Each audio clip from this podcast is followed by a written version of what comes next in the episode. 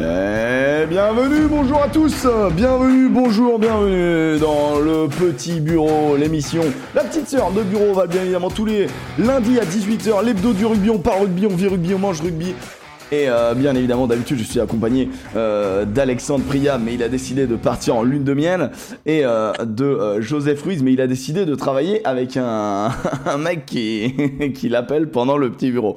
Donc, j'espère que vous allez bien, et je suis accompagné finalement d'un spécialiste, et ça me fait plaisir, journaliste, spécialiste de l'UBB, et oh mon dieu, ça pouvait, ça ne peut pas tomber mieux après cette sixième journée du top 14. Dorian, merci beaucoup d'être là, ça fait plaisir, t'es un habitué, tu connais tu connais les murs. Je connais la maison, je connais la maison. Salut Emeric, salut à tous. Je tiens à préciser que vous m'avez appelé avant le match Lyon-UBB. Hein. Bien évidemment. C'est pas par rapport. Voilà, je tiens à préciser. Il n'y avait pas de. Vous l'avez senti. Hein. C'est-à-dire que moi j'ai du pif de temps en temps et, euh, et toi tu m'as répondu ça tombe bien, il y a des choses à dire. salut tout le monde, salut le chat, j'espère que vous allez bien les copains, euh, ça fait euh, plaisir de vous retrouver. Bien évidemment, l'émission euh, se retrouve en podcast. alors, il paraît qu'il y a des soucis avec l'Apple Podcast. moi, qui suis dessus, j'ai pas de problème, donc faites-moi remonter les soucis sur le Discord, n'hésitez pas s'il y en a. sinon, bien évidemment, Deezer, Spotify et tutti quanti pour ceux qui arrivent en retard. Mais vous, vous êtes là à l'heure et donc c'est très très bien. dans l'émission, on va donc faire un petit, un petit passage sur euh, quelques news. Euh, on aura la chance d'avoir une interview que j'ai enregistrée ce matin euh, de deux joueuses du 15 de France, à savoir Emeline Gros et Charlotte Escudero. donc je suis hyper, hyper fier que pour une petite chaîne comme ça, voilà, que, que le, bah, que le rugby essaye de se développer sur Twitch et que la fédération me permette d'avoir des, interviews comme ça de joueuses qui sont en direct bien sûr de Nouvelle-Zélande. On a enregistré ça ce matin, elles, elles allaient se coucher. Moi, je venais de me lever, la tête en vrac. Mais il n'empêche qu'on a 20 minutes hyper intéressantes puisque euh, la Coupe du Monde a démarré. Euh, je vous montrerai ça donc dans les news. On va faire le bus du top 14 de la sixième journée. Le bus du top 14, c'est notre manière à nous d'élire la meilleure équipe, la moins bonne, le meilleur joueur, le moins bon, et de parler des matchs. Et enfin, on va s'intéresser sans doute que le bus va nous faire découler, euh, va nous envoyer vers une question suis permis de, titrer. Voilà, l'UBB, faut-il s'inquiéter hein? L'UBB qui est actuellement, si je dis pas de bêtises, euh, avant avant-dernière euh, de, ce, euh, de ce classement du top 14. Mais il n'empêche qu'ils sont, malgré tout, même si c'est avant avant-dernier, c'est quand même au final ils sont qu'à 4 points de la cinquième place, allez, à une victoire bonifiée de la quatrième. D'où le faut-il s'inquiéter euh, Et eh ben on en parlera tout à l'heure avec Dorian. Euh, on démarre par quelques news. Euh, l'ami Joseph va peut-être nous rejoindre. Voilà, j'espère. si le travail le, laisse tranquille, mais j'ai l'impression qu'il il était chaud, il était présent, il était là, il devait parler de Quesada, mais malheureusement, le travail l'a rappelé. donc c'est comme ça. Joseph Ruiz, amène-toi. le, boulot, le boulot. Euh, c'est Van le leader de la Pro D2, c'est Van qui met la pression. C'est beau ce que tu dis, Flarion. Flarion, Flarion j'aime beaucoup ce que tu dis. Et pourtant, Dieu sait que sur les deux, trois premières journées, on n'y croyait pas trop. Malheureusement, pas trop de Pro D2 aujourd'hui parce que bah, le vrai spécialiste reste Alex et Alex n'est pas parmi nous. Mais il ne sera pas parmi nous non plus la semaine prochaine puisque bah, son travail, lune de miel, s'éternise. Voilà pour les informations et on l'embrasse bien fort, bien évidemment. Euh, au, niveau, au niveau des news, euh, bah, je vais te laisser euh, la parole. Dorian, est-ce que tu as quelques infos en termes de news euh, que tu as à relever, à nous signaler, nous, amateurs de rugby et du rugby mondial? Oh bah c'est euh, surtout du côté de l'UBB parce que vous savez il y a une longue liste de blessés. Euh, on a l'impression que cette longue liste de blessés dure depuis euh, six mois. On a l'impression. C'est clair. des retours qui sont revenus déjà avant Lyon, qui auraient pu jouer face à Lyon, mais le staff ils ont tellement peur maintenant que le moindre truc ils préfèrent mettre au repos tout le monde. Donc il y a Madoche Tomboué qui a fait son retour, Santiago Cordero qui a fait son retour, Hugo Boniface qui a fait son retour. Lui aussi il avait un pépin au genou. Maxime Lucu il était mis au au repos. Euh, j'ai vu sur Twitter par rapport à Mahamadou Diaby, hein, euh, pas mal de gens pensaient qu'il était laissé au repos. Il a été laissé au repos, mais il avait un petit problème musculaire aux ischios. Hein, euh, c'est un peu la grande blessure en ce moment à, l'UBB, les, ischios. donc il sera peut-être préservé encore en début de semaine à l'entraînement Mahamadou Diaby. le coup dur, c'est Antoine Miquel et Clément Ménadier, trois mois d'absence. L'épaule, c'est trois mois d'absence, donc de retour fin novembre, début décembre. On peut comparer quand même la réussite malheureuse hein, pour le coup, entre l'échange Roumat-Nickel. Disons qu'il y a un club qui est plus gagnant que l'autre. la place, t'as Rémi Lamora en troisième ligne à la place. Ouais. Euh, le pauvre, le pauvre, il a fait pu. Il a essayé. Euh, Michael Mélanie, donc trois mois c'est l'épaule, 15 jours d'absence pour Jean-Baptiste Duby, c'est le mollet qui a lâché. Euh, pour Duby, c'était euh, blessé euh, à l'échauffement face au Stade Français Paris. Euh, retour cette semaine de Zach Holmes et de Norse du coin. Euh, ça c'est plutôt une bonne nouvelle, notamment Ouais. du côté de Zach Holmes. Peut-être laisser mettre au repos Mathieu Jalibert qui a enchaîné les euh, les matchs et euh, le contrat de Renato Giamaroli a été officialisé. Donc c'est un joueur de de l'UBB maintenant, l'international italien. Il a fait le déplacement à Lyon. Euh, pour voir un petit peu comment ça se passait, euh, l'ambiance, etc., etc.. Il voulait pas le laisser tout seul à- sur Bordeaux, euh, Renato Giamaroli. Euh, donc il sera peut-être Il allait se euh, blesser sinon. Coin de la table, on sait pas de son Ah, petit doigt qui se casse, euh, euh, terminé. euh, Un petit parce House of vrai- Parliament et puis let's go quoi. Et, et l'UBB, ils ont eu de la chance d'avoir euh, réussi à officialiser son contrat assez rapidement parce qu'encore mercredi, le contrat n'était pas officiel Ok. et ça aurait pu durer deux semaines, voire un mois par rapport à ce qui Ah se passe à Worcester en ce moment. Donc, Ouais. ça aurait été bête de prendre un joueur où tu as besoin, qui ne peut pas jouer pendant des mois peut-être. Donc, finalement, c'est officiel, il pourra jouer face au Racing samedi.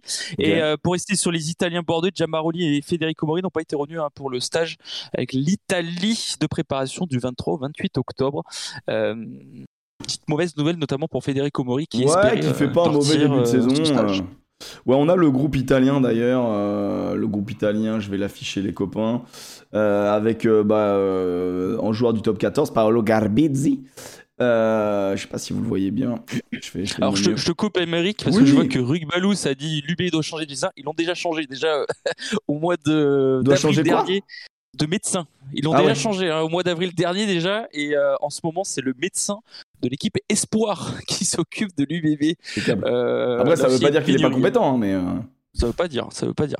Mais ils l'ont déjà changé, hein, le, le médecin par rapport à, euh, au cas Jalibert, hein, sa longue Oui, on blessure. se rappelle de euh, ça, ouais. Voilà, par rapport à ce, ce scénario.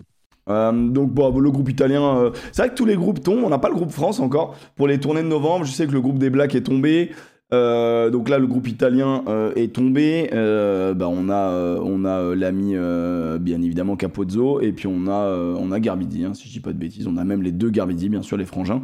Il y en a un qui joue pas chez nous et on a Ange Capozzo, bien évidemment du Stade Toulousain. Après le reste, ça reste assez classique, des joueurs qui, c'est souvent la, même composition au niveau des Italiens. Il y a peut-être des petites surprises.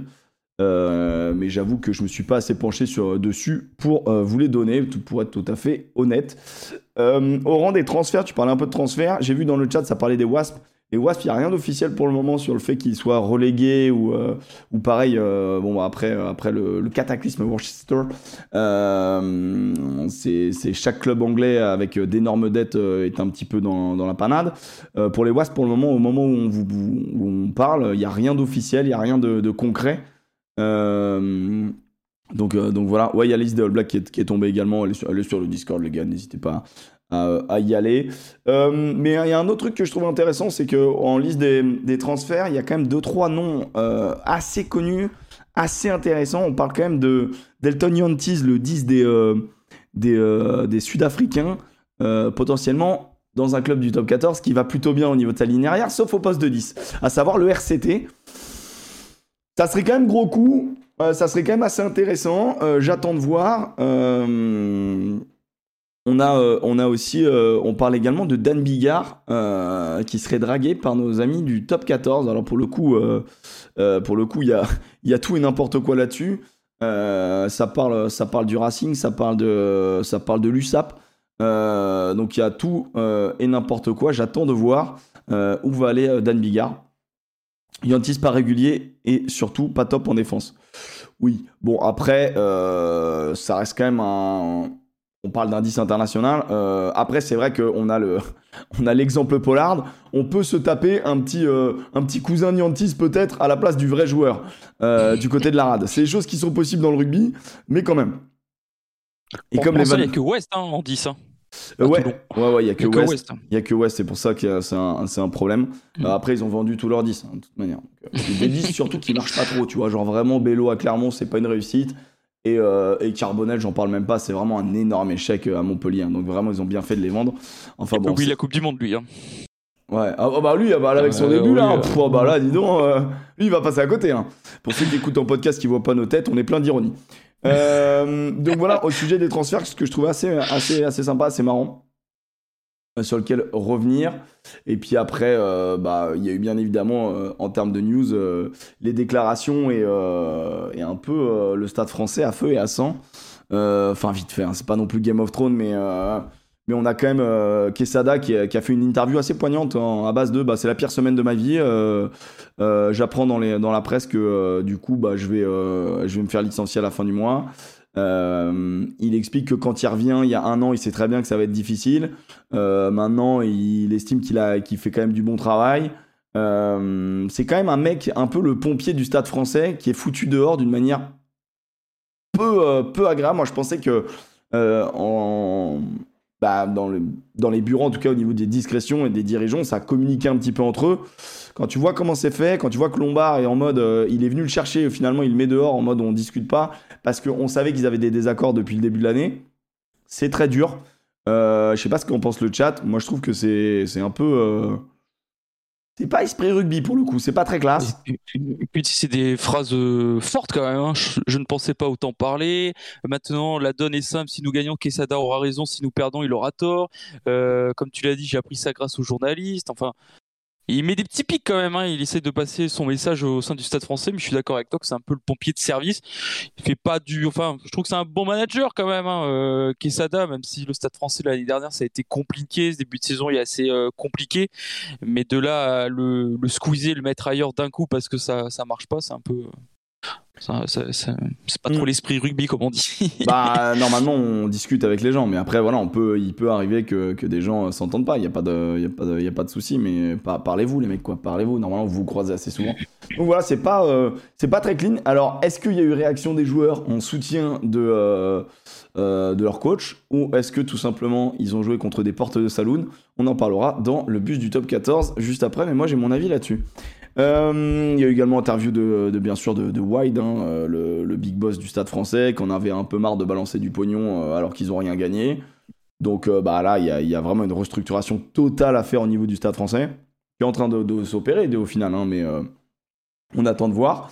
mine de rien, on avait quand même salué un recrutement assez intelligent du stade français pour faire une reconstruction, peut-être pas pour jouer top 6 cette année, quoique à voir comment la machine euh, prend, euh, mais plutôt, plutôt une, voilà, recruter des bons, des bons, des bons mm. jeunes joueurs pour préparer l'avenir, quoi. Notamment j'appuie sur tes, euh, tes propos parce qu'on a reçu nous dans notre émission du jeudi soir sur l'UBA, on a reçu Joris Second euh, qui était blessé avant le match face au Stade français.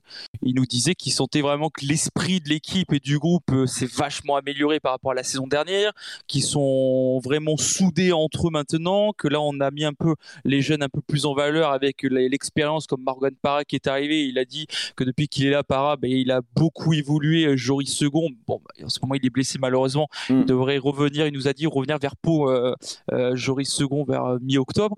Donc on on, sent quand même qu'il y avait euh, peut-être un, renouveau dans ce club du Stade de Français, en tout cas de, ce qu'il nous a dit.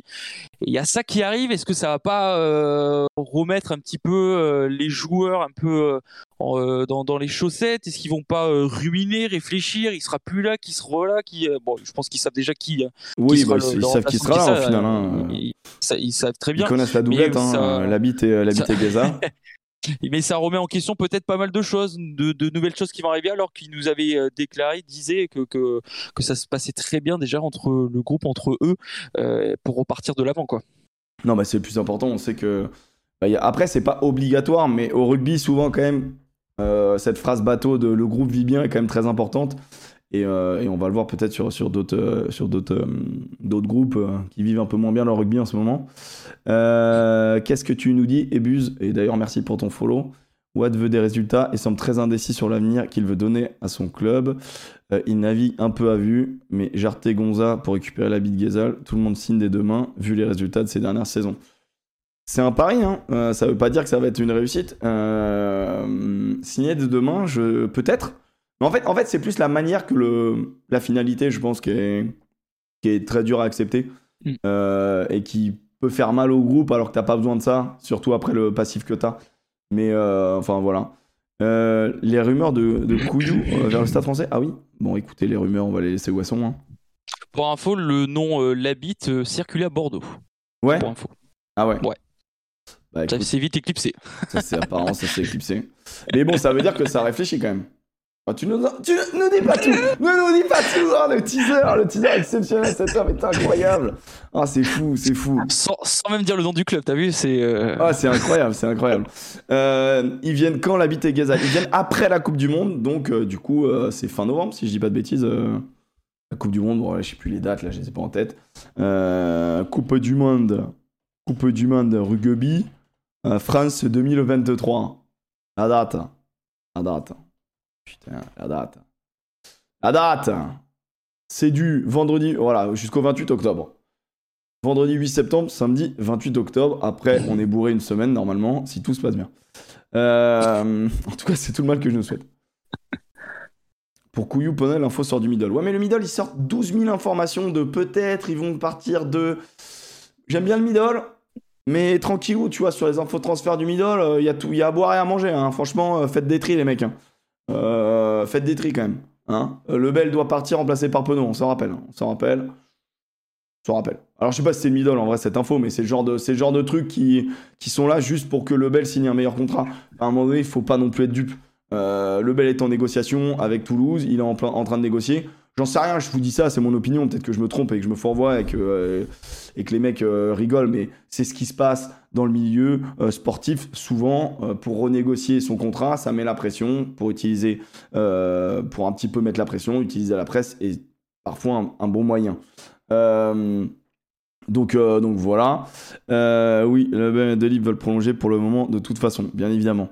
Euh, mais moi, j'ai pas envie qu'il parte. Mais vous inquiétez pas, il va pas partir. Il est juste, il renégocie. Laissez-le tranquille, il renégocie. Par contre, euh, l'un n'empêche pas l'autre, je pense. Euh, et le cas on verra à la fin de la saison. On va pas en parler à chaque, à chaque petit bureau, sinon on n'a pas fini, quoi. L'intérim sera assuré par les adjoints, je pense. Je pense aussi que l'intérim sera assuré, mais de toute manière, pendant la période Coupe du Monde, je crois qu'il y aura pas de match de top 14, les copains. Donc, Non, il y en a pas. Il y a trois journées avant le début du top 14, ça commence un peu plus tôt, et après ça repart euh, juste après. Et je crois qu'il y a même pas de Pro D2 aussi, je crois aussi. ouais, ouais. Je suis pas sûr de ça, mais je crois qu'il n'y a pas de Pro D2. Bah, le chat confirmera euh, juste après.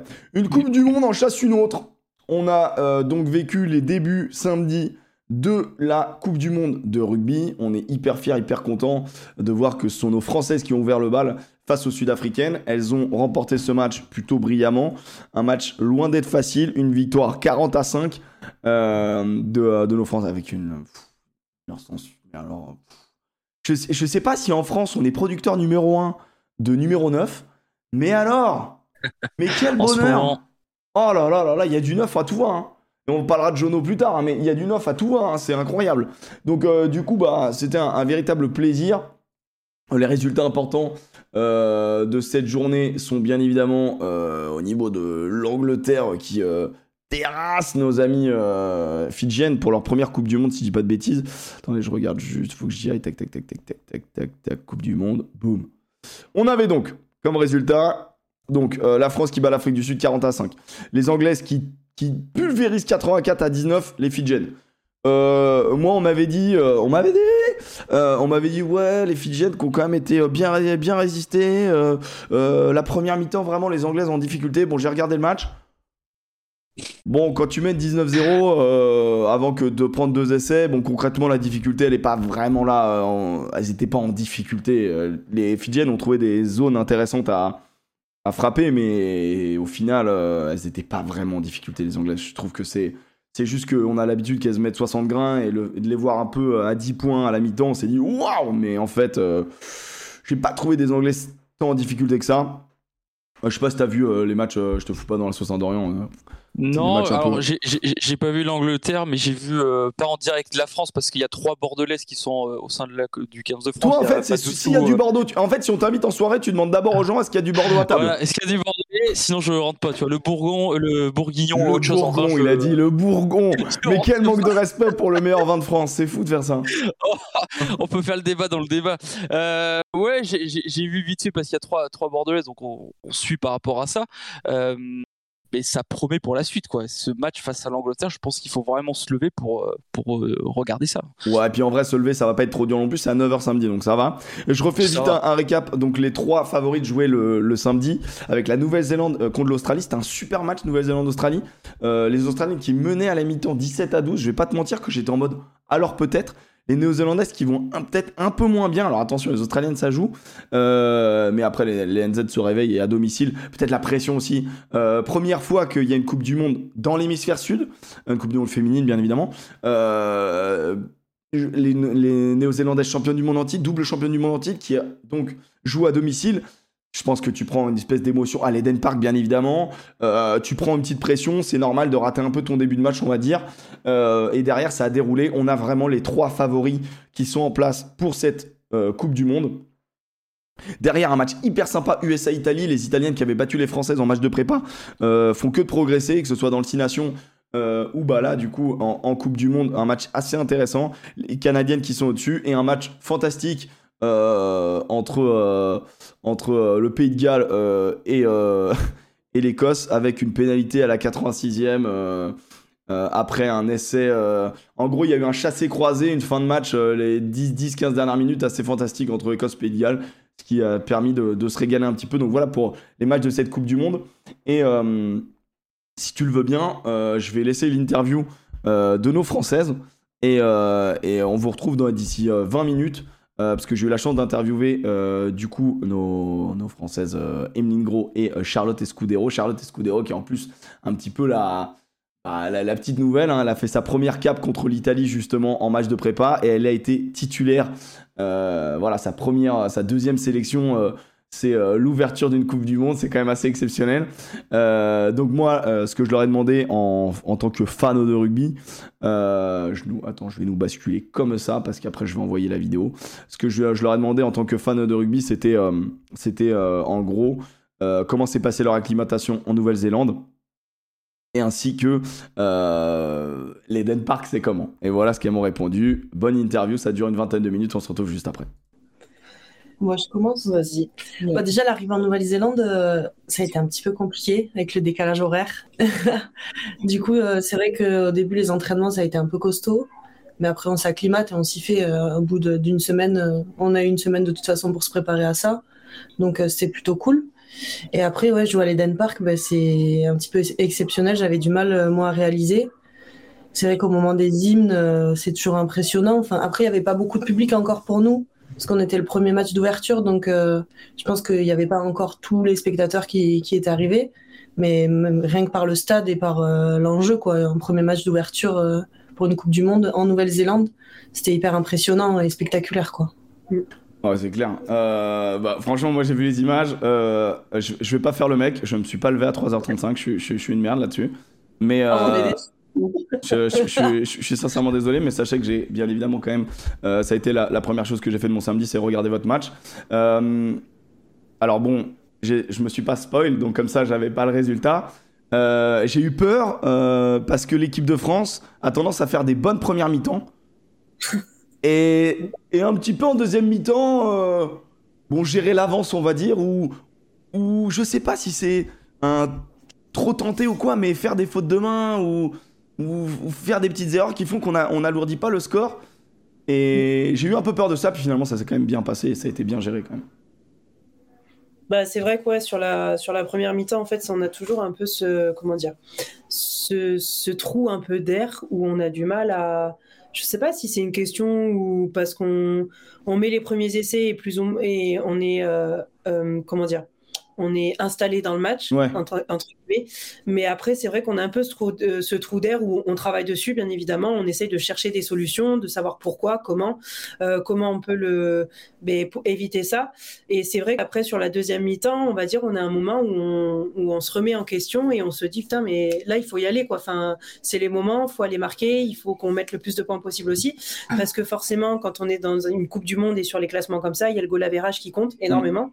Et du coup, c'est un peu Ouais, on va dire qu'on est sur les, allez, je dirais les 30 allez, les 30, 20 dernières minutes, on est un peu sur ce truc à se dire, il faut aller euh, marquer à tout prix, quoi. Et c'est vrai qu'on a un petit peu ce, ouais, ce moment de, pas de flou, mais où c'est vrai qu'on fait pas mal de fautes de main, ou des, des moments où on accumule les fautes aussi, ou voilà.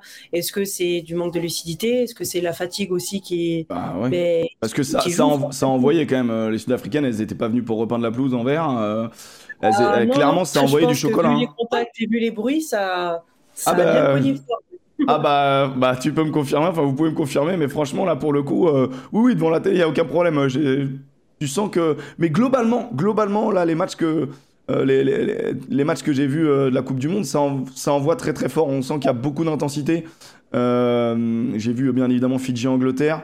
Euh, Il y a un bon euh, le match de l'Italie aussi. Euh, ça, ça s'envoie très fort, ce qui est hyper cool. hein. Nous, on aime le chocolat quand on joue au rugby, donc on aime bien. Euh, mais oui, c'est sûr que ça fatigue. Et justement, peut-être que ça rentre trop peut-être dans votre tête, parce que moi, je l'ai euh, en tant qu'observateur. Mais vous, en tant que, en tant que joueuse, peut-être que vous l'avez aussi, et du coup, vous prenez peut-être trop la tête à ces moments-là, j'en sais rien. En tout cas, moi, j'ai trouvé que sur ce match, au final, il y a une vraie gestion, alors qu'on aurait pu un peu paniquer avec le retour des, des Sudaf. Mine de rien, un peu plus de fautes, on peut stresser, on concède des touches, on, peut un peu stresser, et j'ai trouvé quand même l'équipe de France assez sereine, quoi. Oui, bah on l'a bossé ça en fait euh, en amont nous. Enfin moi je sais qu'on avait une réunion avec euh, on a un prépa mental qui nous accompagne et on l'a vachement bossé ça nous euh, bah, en fait travailler sur notre langage langage corporel. En fait quand on se prend l'essai, bah, c'est vrai que même nous on se l'est dit après le match où on bah, on a su vraiment se ressouder toutes dans l'embut sous les poteaux et on s'est dit bon c'est pas grave on on s'est dit que si on prenait un essai c'était en bout de ligne donc on a plus ou moins respecté le contrat. Et on se resserre et on y retourne, quoi. Et nous, on va en marquer un, on va en marquer deux, et on va pas leur laisser le choix, et c'est comme ça, quoi. Enfin, du coup, on a su, vrai, on a su rebondir, alors que des fois, euh, c'est plutôt l'inverse. Bah, on a vécu après, on- le match contre l'Italie, euh, enfin les, bon. les matchs de prépa, au final, le... après, après le Six Nations, où il y avait un peu ça, genre première mi-temps, l'équipe de France euh, parfaite, je me rappelle, de, je crois, le match contre l'Irlande, où vraiment la première mi-temps, mais c'est une masterclass de A à Z, et la deuxième, on s'endort un peu. Sans faire offense, bien évidemment, on se parle en- tranquille, on est sur Twitch. Hein. Euh, vous viendrez me péter la gueule plus tard. Euh, mais, euh, mais non, mais je pense qu'en tant que joueur, on sait se dire les choses et on, entend, on, voit, on voit ce genre de choses. Et, là, pareil, contre l'Italie, le deuxième match de prépa qui met peut-être des doutes. Moi, j'ai eu peur de ça. Au final, sur le premier match, match difficile, quoi qu'en dise le score, et match maîtrisé par le 15 de France. Donc, du coup, ah, je pense que là, vous avez gagné en confiance avant le gros morceau de ce week-end. On va donc parler de ce match contre l'Angleterre. Euh, Est-ce que vous avez regardé déjà le- leur match contre les, les Fidjiennes Ou, euh, Je sais qu'il y, a deux- Oui. il y a deux styles de, de rugbyman, rugbywoman. Il y a ceux qui aiment bien le rugby, qui regardent le rugby. Il y a ceux qui aiment jouer au rugby et qui. Mais en vrai, il n'y a pas de critique. Et qui. Après, regarder les autres les intéresse pas, sauf pour préparer les matchs, bien évidemment. Mais voilà. Bon, vous les avez regardés. Euh, Bon, elles ont remis 80 grains. Euh, mais bon, ça, c'est habituel avec elles. Le, le, le truc qui est intéressant avec l'équipe d'Angleterre, c'est qu'elles mettent 80, 60 grains à tout le monde, sauf une nation. Et c'est la nôtre. Euh, donc, euh, donc euh, déjà, on peut être très fiers. Elles, ont même, elles en ont passé 50, hein, bien évidemment, au, au, au Neo Z, mais nous aussi, on en avait passé 50 au Neo Z, donc c'est, une très bonne idée. Et, et donc, du coup, ouais, c'est vraiment la nation ultime, celle qui est très impressionnante physiquement. Euh, comment on appréhende ce match? Parce que c'est un match de poule. C'est pas un match encore ultra décisif. Cependant, commence à y avoir un certain passif entre nos deux nations? Sans reparler de la guerre de 100 ans, tout ça. Euh, il, il est quand même grand temps de les tartiner un petit peu et de leur mettre le doute à ces, à ces Anglaises. Ouais. Ouais, c'est vrai que c'est un objectif pour nous. Enfin, après, on veut pas non plus en... enfin, les catégoriser comme une bête noire, parce qu'en fait, ça serait se mettre trop de pression. Donc en fait, on essaie vraiment là. En plus, c'est un match de poule, Mm. donc on essaie de le prendre comme un match. Ben voilà, un match euh, ben, comme l'Afrique du Sud, comme euh, celui des Fidji. On se dit que peu importe que ce soit les Anglaises, en tout cas, c'est comme ça qu'on s'est préparé nous. On se dit que ben, elles ont deux bras, deux jambes et que on essaye d'oublier un peu ce passif-là et de se dire que voilà, ça reste un match de poule, qu'on veut sortir de nos poules pour euh, du coup être, euh, d'être dans le meilleur classement. Et donc en fait, on essaie de se projeter plus loin que oui, c'est les Anglaises, ça va être dur, on le sait physiquement. bah ouais. Euh, et en fait, on essaie vraiment de, de passer au-dessus de ça et de se dire que qu'on va tout faire pour gagner quoi. Donc on oublie un peu de- ce passif-là et parce qu'en fait, ça a tendance à nous mettre beaucoup de pression. Est-ce que. Donc, euh, pardon, bon, je te, je, te, je te coupe, Charlotte, je suis désolé. Est-ce est-ce que, euh, est-ce que euh, ça va jusqu'à euh, euh, des, euh, des analyses vidéo poussées euh, sur leur manière de jouer? Moi, sur le match contre les Fidjiennes, j'ai remarqué un truc que je trouve assez intéressant. C'est qu'elles elles ont tendance à, deuxième temps de jeu, troisième temps de jeu, à utiliser leur premier bloc en pivot, leur, et d'aller fixer avec, un, une cellule d'avant au niveau du, du centre. Et sauf que cette cellule-là est souvent en deuxième temps, troisième temps de jeu un peu esselée. Et du coup, elles se sont fait pas mal gratter ou elles ont eu de l'avancée. En fait, c'est une zone assez dangereuse du côté des Anglaises. En deuxième, troisième temps de jeu, elles vont, elles vont à cet endroit-là. Et je sais pas si vous, vous travaillez sur ce genre de truc. Après, moi, je regarde de loin, mais vous, vous êt quand même plus au, plus au fait du truc. Pour la Fédé, être analyste, ça peut être pas mal. ah bah, je suis en contact, mais moi, moi je suis un saltimbanque, hein, tu sais. Moi, euh, moi, il me propose des, des petites animations, ça me fait plaisir quand même. non, mais je sais pas si c'est un truc que vous avez remarqué, par exemple, ça. Bah là, on- je pense qu'on a regardé le match vraiment globalement. Après, euh, là, on va rentrer, enfin, on entre là dans la semaine de préparation de l'Angleterre. Et après, on a tout le travail du coup de l'analyse vidéo qui va nous couper au montage. On a les coachs qui vont se pencher, pencher vraiment dessus. Et après, nous, c'est plus un travail analytique qu'on va faire et on va exploiter en fait les données qu'on nous donne un petit peu comme ça. Mais c'est vrai que nous, spécifiquement, on regarde vraiment le match plus globalement. On regarde les aspects. enfin, nous, on joue devant, donc on va regarder plutôt les aspects, la touche, la mêlée. Ouais. Mais c'est vrai que stratégiquement, c'est plus les coachs qui font ce boulot-là et qui nous le présentent et nous disent ben voilà, on va attaquer ces zones-là. Dans ce, cette zone de marque, on va faire ça. Enfin, nous, c'est plutôt globalement, quoi. Ouais, ouais, ok, ok, parce que comme on est un peu à l'époque euh, du full data partout, euh, vous avez fait tant de plaquages, vous avez fait euh, tant d'offload, etc.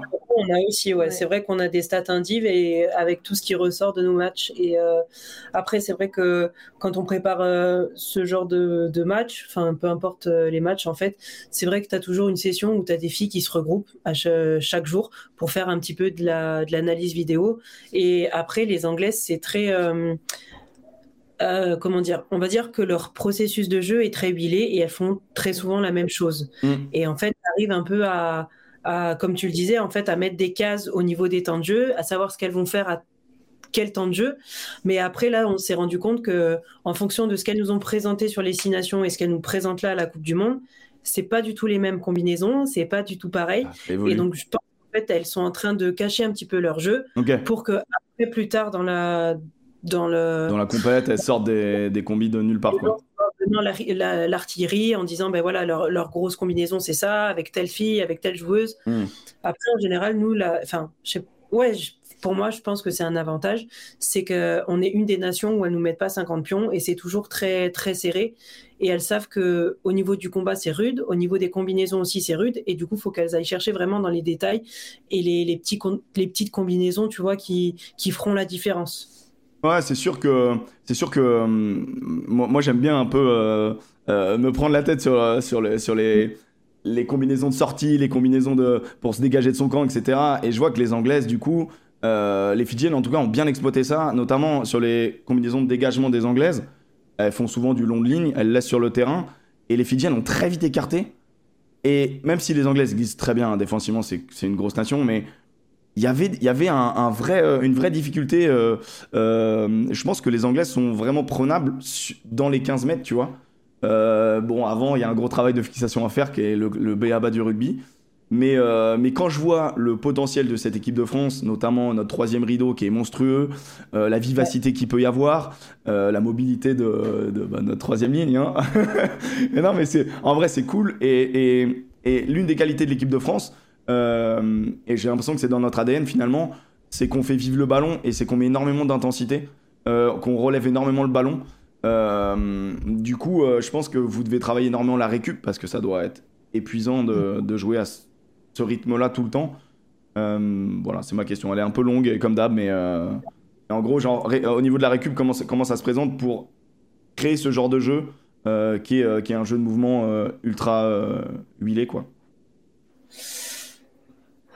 La récup euh, post-entraînement? Ouais, c'est ça. Est-ce que, en fait, souvent, souvent, euh, moi, de, de ce qu'on. le troisième rideau c'est pas trop nous tu vois Ah non, mais troisième rideau, je suis d'accord, hein, je suis d'accord, mais euh, quoique, quoique, c'est déjà arrivé, hein, que qu'on se Ouais, retrouve. c'est euh, arrivé. Que troisième ligne met un grand coup de pompe, ouais. c'est mais ça. nous, par contre, tu vois, on essaye, mais c'est pas trop. Ouais, ouais, évitons, évitons les conneries. évitons les conneries tout de suite. quoi. non, mais ce que je veux dire, c'est que, est-ce que là, par exemple, votre semaine d'entraînement, ça va être quoi? Est-ce que vous êtes, euh, vous êtes en. À quel degré vous allez sur le terrain? À quel degré vous, allez, euh, vous êtes en récup? Ouais. Bah, on a souvent, enfin là, ce qu'on a fait pour la semaine dernière en tout cas, on a souvent une muscule le matin où on est avec les PP, enfin les prépas physiques, et après on va sur le terrain l'après-midi. Après ils ajustent, euh, des fois on a qu'entraînement sur terrain, ça dépend. je pense que c'est les prépas physiques qui font la charge de travail qui peut être Ouais. différente parce que le matin, on remplit en fait un petit questionnaire d'état de forme où on, bah voilà, on, on note sur euh, une Ah échelle ouais de 1 à 5. Ouais. Genre, euh, si t'as si t'as les guibolles en vrac, euh, si t'es. Comment t'es. ouais. C'est exactement Ok, ça. incroyable. En fait, de 1 à 5, on note ben, notre motivation, notre état de fatigue, euh, ben voilà, si on est courbaturé, et si on a une petite gêne, ben, où est-ce qu'elle se trouve. Et en fait, euh, ils analysent vachement tout ça.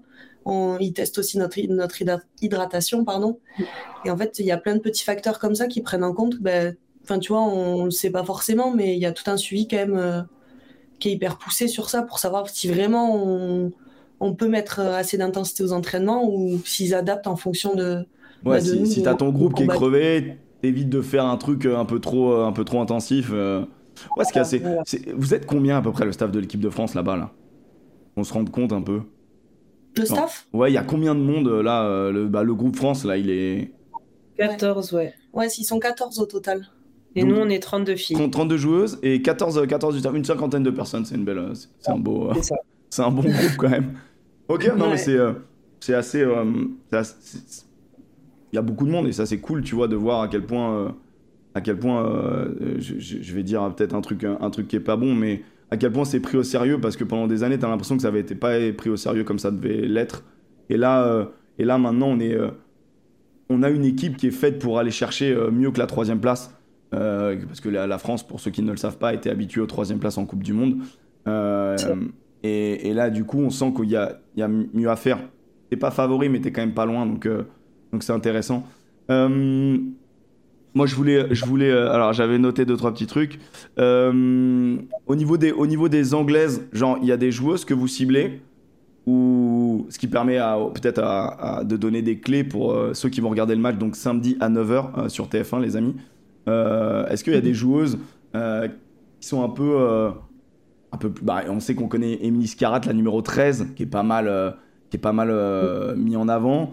Il y a la petite Claudia McDonald qui a marqué 4 essais au niveau de l'aile. Est-ce que vous, vous avez des joueuses euh, euh, voilà, que vous fixez, que vous ciblez?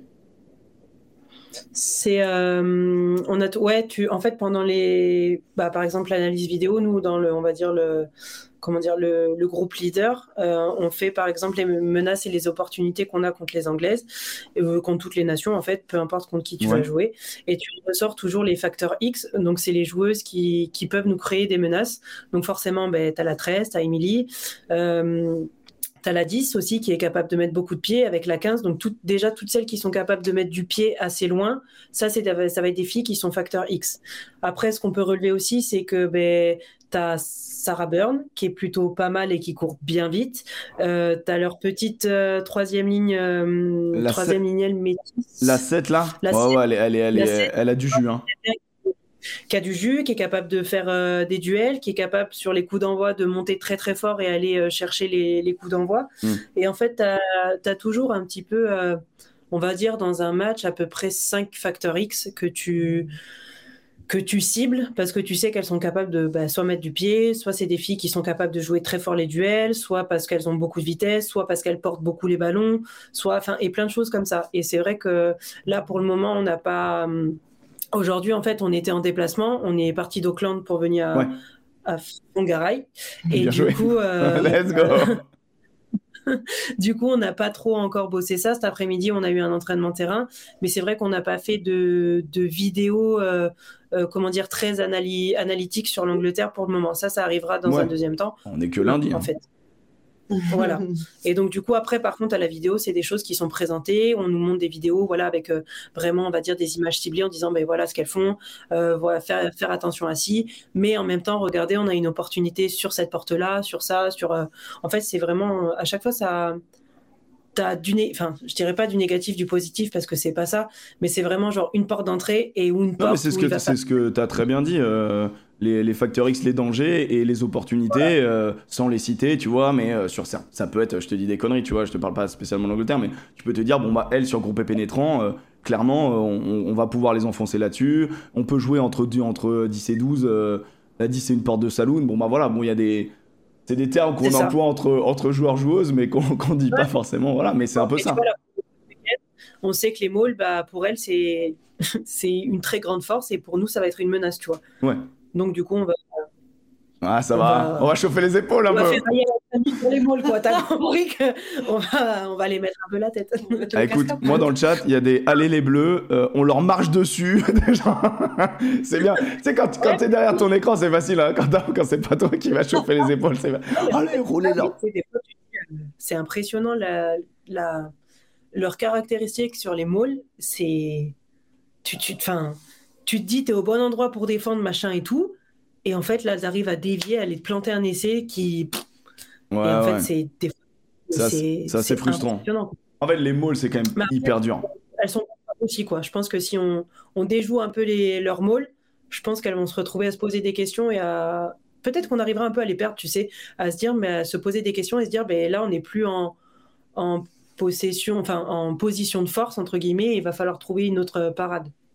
Ouais, ouais, c'est ça. Non, mais c'est ça. Mais en fait, euh, de toute façon, c'est tout le talent de l'équipe de France de mettre des doutes dans les, dans les certitudes de l'adversaire. hein.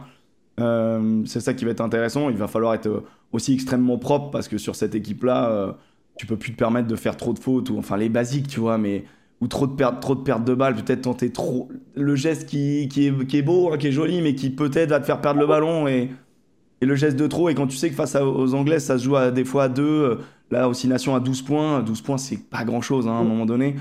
C'est une interception, un truc à la con, et après, tu, tu, tu rentres dans l'histoire du match. Tu t'es décroché, t'es à deux zones de marque et c'est dur. Euh, mais ça, je pense que ce match va être hyper intéressant, hyper, euh, euh, bah, sans doute euh, euh, plein d'enseignements euh, pour, euh, pour le 15 de France. Et, euh, et du coup, euh, bah, j'ai hâte d'y être, euh, sincèrement. Euh, j'ai hâte de, de regarder ça. Donc, euh, bah, je vais pas euh, vous monopoliser trop longtemps. euh, parce que bah, vous venez de manger. Euh, à un moment donné, il faut aller se reposer ses organismes. Il y a besoin justement de toute l'énergie pour aller tartiner les Anglaises. Donc, euh, bah, franchement, merci infiniment. Emeline ou Charlotte, merci beaucoup. Je vous dis merde pour, pour samedi. Et, et puis, puis j'espère vous revoir pour la suite de la compétition et qu'on se revoit pour des bonnes nouvelles. Merci infiniment. Merci beaucoup. Salut Bonne journée. Merci. Bah, ouais, bah, ouais, super. On est, c'est une bonne matinée. Allez, bonne nuit. Salut.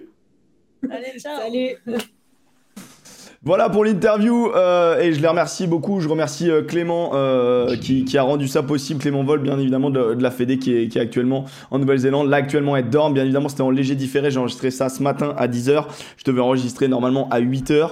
Euh, ce qui explique peut-être le- le- la fracacité de la personne. En tout cas, euh, voilà, je sais que je suis pas un grand intervieweur, euh, mais c'est ce genre de petites discussions que j'apprécie, où on parle du ballon et, euh, et c'est très cool euh, d'avoir leur, leur opinion et, et j'aime bien ce, ce genre de truc en, en détente, mais c'est vrai que naturellement c'est pas bien rangé dans ma tête et il faudra que je fasse mieux à l'avenir, c'est une évidence euh, quand ça se reproduira. Et vous inquiétez pas, je, je- je vois que vous avez apprécié dans le chat, ça me fait plaisir et je ferai mieux de moi aussi de mon côté.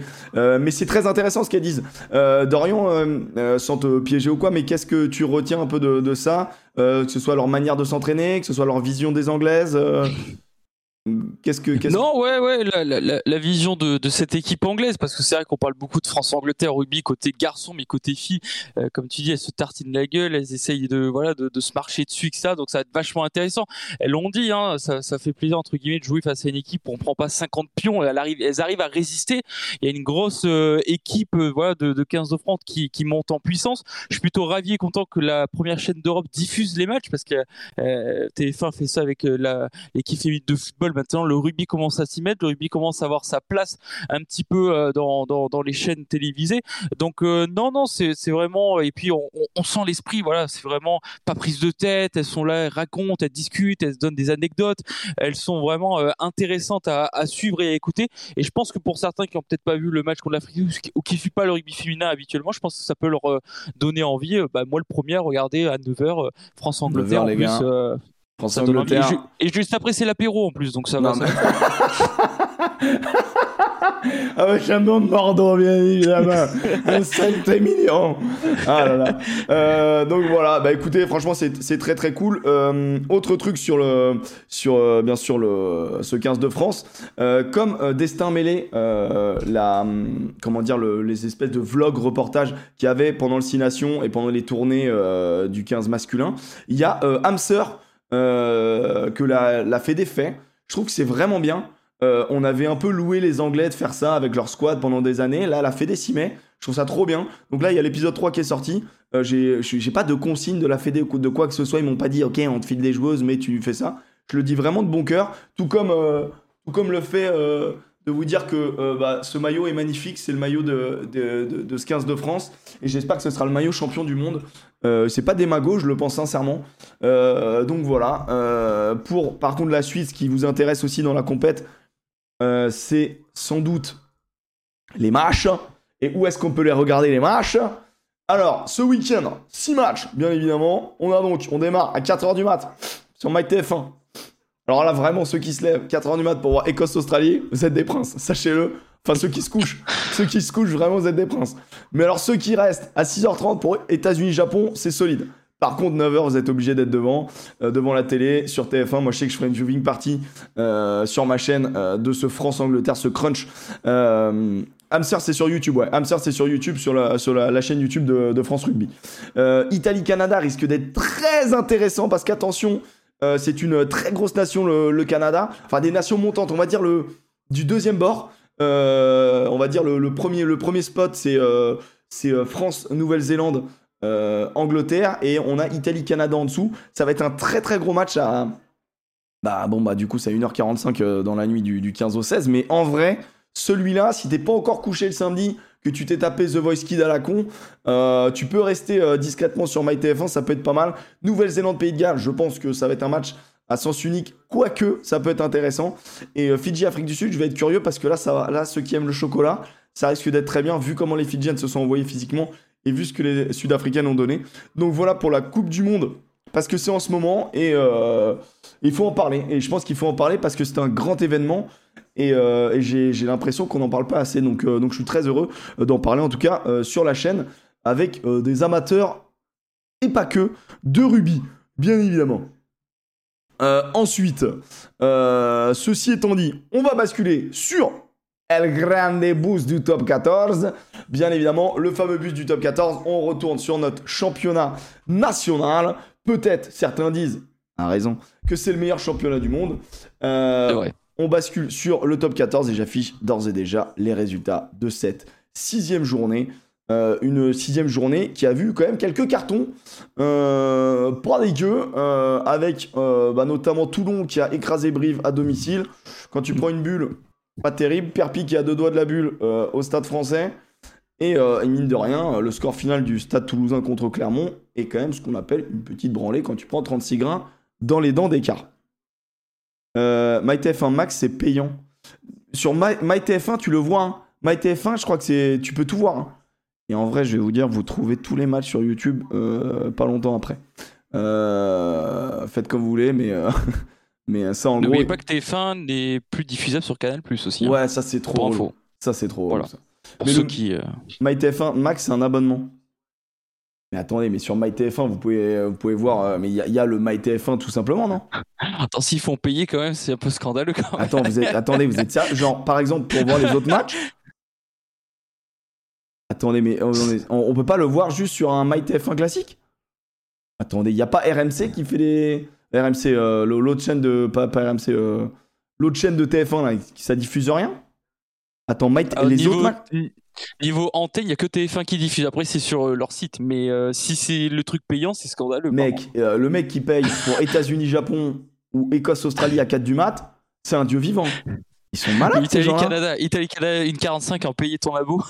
Italie-Canada, en vrai, ça vaut le coup, tu vois ce que je veux dire Ouais, Mais ouais. ça vaut un peu plus le coup que, que États-Unis-Japon, tu vois. Eh ben, allez sur YouTube alors. Il y a MyTF1, MyTF1 Max, c'est pas pareil. Mais non. Mais n'importe quoi. Mais c'est scandaleux, j'en peux plus de ça. Ah, Putain, mais comment ça tu, coûte. veux, comment tu veux rendre le rugby ultra accessible comme ça? C'est incroyable. Bon, les gars, je vais pas vous mentir, hein, tous les matchs, après, vous les trouvez sur YouTube en intégralité. À un moment donné, euh, voilà, je suis désolé, mais, mais c'est scandaleux de faire ça. Donc, euh, nous, on est un peu des pirates, mais sans être dans le respect, toujours. J'ai toujours été dans le respect. Maintenant, je trouve ça scandaleux, donc euh, voilà. euh. Ah, attends, tu me dis, oui, MyTF1, mais avec la pub. Ah, bah, c'est bon, alors, c'est bon, c'est bon, bien sûr. Ah, bon. Ah, d'accord, bon, c'est tolérant. Si, euh, ouais, y a voilà, euh, d'accord. Non, non, mais nous, faites pas dire ce qu'on n'a pas dit, d'accord. MyTF1 avec de la pub, ça me va très bien. Allez, on reste sur le bus du top 14. On a un petit. J'ai sorti le chat un petit peu avant debout et vous, avez, vous aviez raison. Donc, le bus du top 14, euh, quoi à quoi- Qu'est-ce que c'est?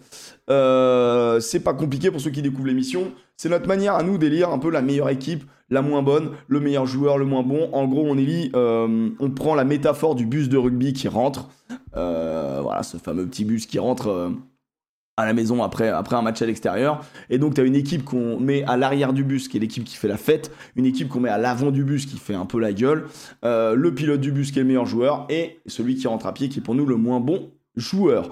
Ensuite, euh, généralement, on est trois, et donc on fait chacun nos propositions qui s'avèrent être parfois différentes, parfois similaires. Ça dépend. Après, on fait voter le chat, comme ça, c'est participatif, c'est ce qu'on aime. Et, euh, donc, on détermine notre bus de la J6 tous ensemble. Euh, là, on va être à deux, plus vous, le chat, donc ça va être parfait. On démarre par souvent l'équipe à l'arrière, l'équipe qui fait la fête. Dorian, pour toi, quelle équipe fait la fête Qui est à l'arrière du bus? Euh, J'ai mis Bayonne. L'Aviron bayonnais, c'est un 3 sur 3 à domicile quand même à Jean Daugé contre euh, quand même le Racing du La Rochelle. Il faut les gagner quand même. Ouais, hein. ouais, pas n'importe qui, je suis d'accord avec toi. pas n'importe qui pour euh, l'aviron bayonnais. Euh, je trouve qu'il y a un groupe vachement intéressant euh, pour côté bayonnais. Je trouve qu'ils se sont vachement renforcés pour préparer, essayer de se maintenir en top 14 par rapport il y a encore 2-3 ans où c'était un peu compliqué niveau mercato. Je trouve que le- leur coach Grégory Pata il apporte, je trouve, c'est une fraîcheur dans le management. Je trouve euh, ce, manager, c'est un peu les nouveaux managers du, rugby peut-être. C'est pas les mecs à l'ancienne. Il y avait une fancy peut-être avec Yannick Bru, donc euh, c'est cool que Grégory Pat arrive. Il leur faut juste voilà une petite victoire peut-être à l'extérieur pour euh, leur donner un peu plus confiance. C'est vrai que la défaite face à Brive, on pensait que ça allait leur mettre une, une, une tape sur la tête juste après La Rochelle. Finalement, non. Ça les a peut-être remotivés, remobilisés, euh, remis euh, ensemble euh, les, les Bayonnais. Donc, euh, moi, je trouve que c'est une équipe qui pourrait euh, rester en top 14. Mais bon, on n'est qu'à 6 matchs. Hein. Bon, bien sûr, bien sûr, fini. bien sûr. Non, mais on va en parler juste après de leur match s'ils sont, s'ils sont euh, euh, élus. Euh, moi, je propose Toulon. Euh, Toulon qui est actuellement deuxième de, euh, du top 14, euh, qui a mis un carton monumental 47 à 0 euh, contre Brive. Et surtout, un Toulon qui est assez impressionnant, assez monstrueux, qui retrouve tout le monde. Et à un moment donné, quand Waïsea, euh, qui, est, phénoménal, quand euh, Payawa, quand euh, le petit Dréan qui est exceptionnel, la ligne arrière, je suis désolé. Puis bon, bien évidemment, Canal Plus on a fait la remise des Oscars, mais c'est normal parce que c'est un événement. Il est champion du monde. Le retour de Colby, euh, qui au bout de deux minutes marque un essai où il s'arrache avec son, sa gestuelle euh, de euh, prise de vitesse, crochet fulgurant. Il rattrapait tant bien que mal, boum, pas tenu, il se relève. Bon, c'est superbe. Donc voilà. Oh le spoil, quel spoil? Pourquoi? Il retrouve tout le monde pour les reprendre deux semaines. Qu'est-ce qu'ils disent? Un brief qui est jamais rentré sur le terrain. Euh, Bayonne fait un bon match. Brive, euh, bonne petite équipe quand même. Il y avait des beaux noms. Hein, Bah là, ouais, de- Brief, c'était. Oh là là, oh là là, mec. Oh là là, c'est euh, au pas Bayonne, là, mec. 80% de vote pour Bayonne. On va pouvoir donc parler de ce match. Euh, du coup, Aviron Bayonnais, Stade Rochelet. Euh, la Rochelle qui se déplaçait avec une, avec une belle équipe quand même. Euh, Attends, la compo, je vais la reprendre. Antonio Sazi Skelton, euh, Boudéan, euh, Tanga, euh, Carbarlo Seteni, Botia, Boudéan en, en 13, Favlitz Thomas. La Rochelle se déplaçait pas pour perdre le match. Hein. ça fait pas tourner. ouais. hein. Ils ont pas fait l'impasse sur cette rencontre, les Rochelais. Quoi. Donc, Clairement, clairement non. Non, mais c'est une belle forteresse, hein, Jean Daugé. hein. Belle forteresse, en plus, euh, ben, euh, entre guillemets, nouveau stade, avec une nouvelle tribune qui a été ouverte euh, bah, pour le match contre l'UBB, 15 000 personnes à chaque fois presque. Mm. Euh, c'est un vrai chaudron, hein, Jean Daugé. Donc, je pense qu'il y en a plusieurs qui vont se casser les dents, et, et puis les trois qui se sont cassés les dents, c'est pas non plus des, des peintres. hein. Ah Donc, non, non, bah, c'est des favoris au top. Enfin, c'est des candidats au top 6, pardon. Oui, ouais, ouais, clairement, clairement, clairement. Et puis il faut les gagner, les Rochelais. Alors, on sait que la Rochelle à l'extérieur, bah, ils sont plus forts bien sûr à domicile qu'à Ouais, ouais. Bon, Après, c'est un peu pour toutes les équipes, un peu comme ça. Mais comme tu dis, hein, belle équipe euh, rochelaise. euh, en face, c'est une belle équipe, plus la, bah, la paire euh, Machto Lopez, surtout Lopez, il fait énormément de bien. Tu, tu sens, alors je ne sais pas s'il n'était pas heureux ou s'il allait pas bien clairement, mais tu sens que revenir dans, dans, dans sa région, que, euh, il est de Moléon à côté de Bayonne, tu sens Mm. que il revient un petit peu pour euh, bien finir sa carrière dans une équipe qui a de l'ambition, une équipe qui revient en top 14. Il fait énormément de bien, puis il portait le brassard de capitaine pour ce match. Donc on, on sent des grosses responsabilités au-dessus de, de ses épaules à Lopez qui, bah, c'est le patron un peu aujourd'hui. Ouais, c'est incroyable, avec aussi des petites révélations comme Makala, tu vois, euh, Bajet qui confirme aussi, meilleur marqueur de, de Pro D2 l'année dernière, qui euh, confirme totalement. euh, je trouve que Bayonne, ça... aussi. Hein. Ouais, ouais, bien sûr, bah, bien sûr, bien sûr, ca- carrément. Euh, même même l'Uruguayen, et Dieu sait que c'est une euh, nationalité qui me parle, euh, le, second Barline de car, on savait qu'il était là pour ferrailler, bah il ferraille, euh, c'est dans l'esprit bayonnais, je trouve que le recrutement de Bayonne, des fois tu fais des bons recrutements, mais ça se retranscrit pas sur le terrain. Là, c'est totalement ce qui se passe, c'est qu'en gros, ils ont fait un recrutement intelligent, ils ont mis de l'expérience, ils ont mis du pied aussi, ils ont mis beaucoup de pied pour tenir, soit pour dégager, soit pour marquer les points quand il faut les mettre.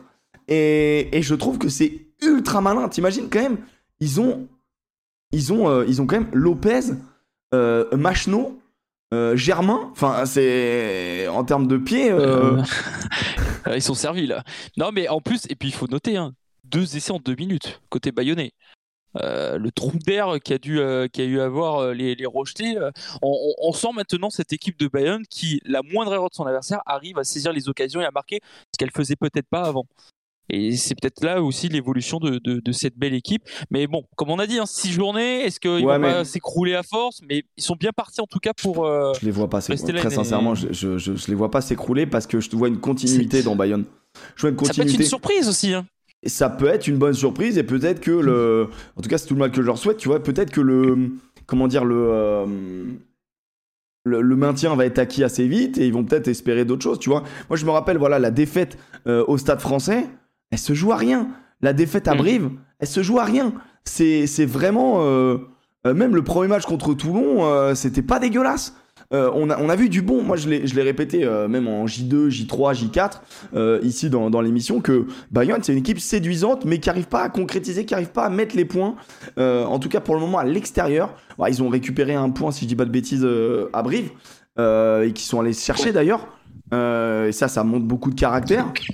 Euh, mais à domicile, ils sont intraitables. Et franchement, ceux qui imaginaient euh, euh, Bayonne euh, gagner ces trois matchs à domicile, que ce soit UBB, La Rochelle et le Racing, bah, à mon avis, c'était J'aurais pas, nombreux. j'ai pas mis, j'aurais pas mis la pièce. Là, ils vont à Castres la semaine prochaine. Le prochain match à domicile, c'est Perpignan. Mm. Celui-là, Ah, celui-là, celui-là, il va être grandiose. Celui-là, ça va être grandiose. grandiose, celui-là. Oh là là, attendez, messieurs, dames, parce que il y a un homme qui est d'habitude avec nous, qui vient de se, se resub, bien évidemment, c'est Alain Chabat, qui est un pseudonyme, puisque c'est en effet euh, Alex Priam qui est, euh, qui, qui est de passage, donc on l'embrasse. Euh, coucou de, de pape, du Papété Rugby Club. Enfoiré. Voilà, ça vient du cœur. Amuse-toi bien, profite, reviens à nous avec une raie bronzée. Je t'en conjure. Et envoie des photos, salaud, là. Fais-nous rêver un peu. Fais-nous rêver. Euh, 2 sur 3, oui, mais j'aurais pas dit 3 sur 3. Tu vois, franchement, même, même je pense les plus fervents supporters, ils savaient. Et en vrai, quand tu vois la compo, tu te dis que c'est très solide. Euh, bon, moi, je suis un peu embêté parce que euh, peut-être que euh, peut-être qu'il y a soit un Bayonnais, soit un Rochelet euh, euh, dans la suite de mon bus. Euh, donc du coup, je développerai un peu plus à ce moment-là. Euh, il n'empêche que La Rochelle fait pas un mauvais match au départ, mais se fait sanctionner et se fait prendre une pression euh, tout du long. Et j'étais assez surpris de voir euh, La Rochelle dans un, un petit peu euh, groggy, quoi, tu vois. Ouais, ouais. Et puis, je crois qu'ils ont pris un jaune rapidement. En plus, un Bayonne à la 15e, je crois, par côté. Ouais, ouais, exact. Euh, donc, ça aurait pu déstabiliser cette équipe. Hein, euh, prendre assez tôt, quand même, un, un- un carton jaune comme ça, en plus pilier droit.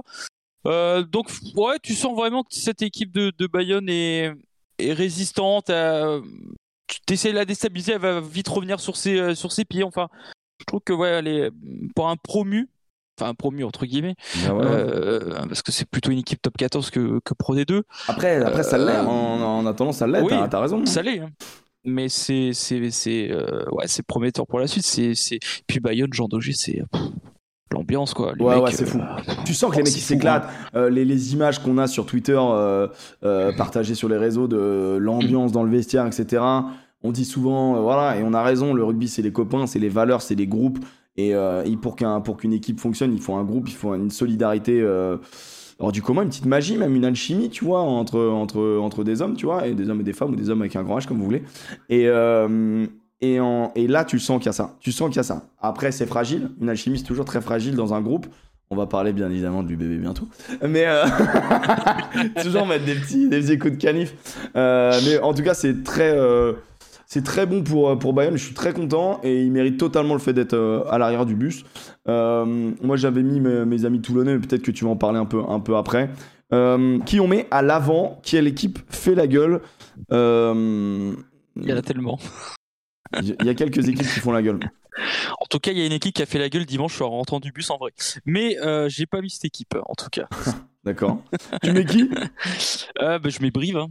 Euh, Brive, 47 pions, 0 marqué. On, sait que Brive à domicile c'est plutôt costaud et on sent que bah, la résistance briviste à Amédée Domenech commence à se tordre un petit peu. Alors on peut pas encore. Euh, heureusement qu'elle a gagné ses deux matchs face à Perpignan et Bayonne, deux concurrents directs. On ne serait pas où est-ce en serait si elle avait perdu ces deux matchs.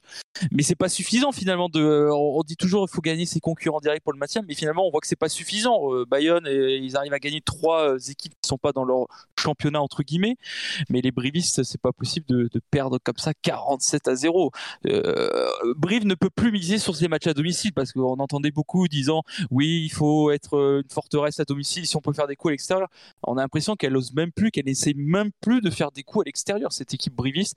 Donc euh, ouais, je, je m'ébris par rapport au score et un petit peu par rapport à, bah, ce début de saison euh, contenu quoi. C'est non, c'est vrai que c'est pas une équipe qui tu peux pas te dire euh, ça va bien quoi. Tu peux pas te dire que ça va bien. Et pourtant et pourtant le l'équipe est pas sur papier. Tu te dis pas qu'il y a tu dis qu'il y a de quoi faire quoi. Il y a les armes pour pour produire du beau rugby. Mais pour le moment ça bah, marche pas. Quand, quand, je vois dans le chat que ça dit Brive est pas sorti du bus sur ce match là clairement. après il tombe sur sur une équipe très très très solide quand même. Et bon, après, ils ont pris un rouge assez rapidement aussi, euh, Brie par Abadi, mais. Ouais. oui, ça, oui, ça nique le match. Franchement, ça nique le match. Euh... Non, ah, ça nique le match. Il y a rouge, hein, mais. Euh, ouais, mais tu vois, je trouve qu'il y avait quand même une bonne équipe pour au moins euh... pas finir zéro, quoi. Oui, oui, clairement, oui. Clairement, clairement, euh, je suis d'accord. Je suis d'accord avec toi. moi, j'ai mis l'USAP. Moi, j'ai mis l'USAP. Euh, et vous pouvez voter, mes amis. Euh, vous pouvez voter. ils ont mis 3 points. ouais, mais est-ce que, franchement, j'ai. J'aime beaucoup l'USAP et, et, la force de, de, ce club aussi, c'est le côté euh, on n'a pas des stars, mais on est vaillant, tu vois. Hmm. là, j'ai vu des portes de saloon faire ça tout le match. Prendre des culs, se faire bouffer et vraiment, euh, t'as presque l'impression qu'à chaque attaque, les mecs jouaient à toucher. Alors, je suis très dur, hein, et je pense que si ACBS débarque dans mon appartement, il ça. euh, mais même ACBS prend un cul monumental, hein, certes d'un beau bébé, hein, mais ils se, font, ils se sont fait rouler dessus. Ils se sont fait rouler dessus. Alors, est-ce que le Stade français a été revanchard, etc. J'en sais rien. Mais quand tu vois l'essai de, euh, de Macalou, il joue avec des enfants. Euh, et l'autre, euh, Van der là, je sais plus comment il s'appelle, euh, l'énorme, le, bébé, mon gars, Van der Merch, là. Oh là là, il est... Oh là là là là. Oh lui, mon gars, mais alors. oh, le... oh le bordel. Le frigo américain qui débarque. et c'est Perpignan que vous mettez à l'avant qui fait la gueule à 70%. J'ai trouvé ce match indigne du maillot. Très clairement. Je suis pas supporter, hein, mais c'est un club qui doit, qui est qui joue sur la fierté, qui joue sur l'engagement, euh, qui joue sur le combat et la solidarité. Il a tout manqué sur ce match. Tout. Il n'y a rien à garder. Et je sais pas ce qu'en pense le chat, je suis sans doute très violent. Euh, bien évidemment, je respecte le rugbyman professionnel et tout, mais, mais je pense que le supporter euh, du chat va être un peu plus véhément que moi-même. Puis, puis, tu sens quand même que cette équipe de Perpignan, tu faisais deux mois de plus l'année dernière, elle s'est écroulée complètement et je pense que euh, Mont-de-Marsan les aurait battus en, finale d'accession, je pense, si tu mettais deux mois de plus. Hmm. Parce que tu sentais que ça tirait, ça tirait, ça tirait. Et euh, à Aimé Girald, enfin, au sein du club, enfin, les journalistes là-bas disaient que ce qu'a fait Arletaz, euh, c'est cool, mais il devrait laisser sa place. C'est ce qu'il a fait à David Marty parce qu'il ne pourrait pas repartir une saison de plus comme ça, l'USAP. moi, j'étais d'accord avec toi. Enfin, je suis d'accord avec toi pour l'USAP. Je pensais vraiment que c'est une équipe qui allait s'écrouler cette saison. Et je me suis dit, ils ont battu Toulon la semaine dernière. Je me dis, ah, peut-être que. Et finalement, bah, tu, tu, ça revient en arrière. Ça va être compliqué pour eux vraiment cette saison. Et pareil pour eux, s'ils veulent miser que à domicile, ce sera pas suffisant. C'est là qu'il faut le dire maintenant, depuis peut-être 2-3 saisons. jouer le maintien que avec ces résultats à domicile, ce n'est plus suffisant aujourd'hui non. rugby. Ce n'est plus suffisant quoi. Et Bayonne est en train de prouver le. Bon, il gagne à domicile, mais il gagne quand même contre des gros euh, à, à domicile où il récolte quelques petits points à l'extérieur, ce que ne fait pas Brive et, et- et Perpignan aujourd'hui.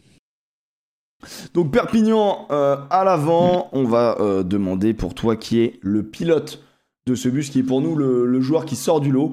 Euh, et j'appelle ça le pilote et non pas le talent d'or. Je reviendrai sur ça un petit peu plus tard. Bon, il y avait pas mal de, de, de monde, mais je vais, je vais mettre un joueur du loup rugby et notamment Patrick Sobella. Ah ouais, c'est vrai que son entrée, elle est, elle est très très bonne. son entrée, C'est je trouve que c'est surprenant, un mais- joueur. J'aurais mis Couillou dans l'idée, mais vas-y, je te Ouais, laisse développer. Non, Patrick Sobella. Alors pourquoi Sobella et pas que? Parce que je trouve que Sobella c'est un joueur vachement discret euh, au rugby.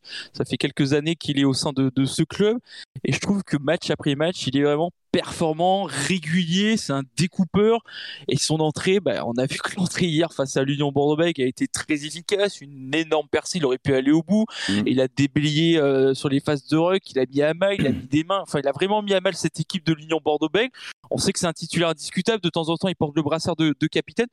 Donc ouais, je voulais mettre un petit peu la, la- la lumière sur ce joueur qu'on n'entend pas trop parler hein, quand même, Patrick Sobella. hein. et pourtant, ça fait quelques années qu'il est au sein de, de Lyon et qui est plutôt euh, performant. Mais c'est vrai que son entrée est incroyable face à face à Bordeaux-Bègles. Donc euh, ouais, Patrick Sobella du, du côté du, du rugby.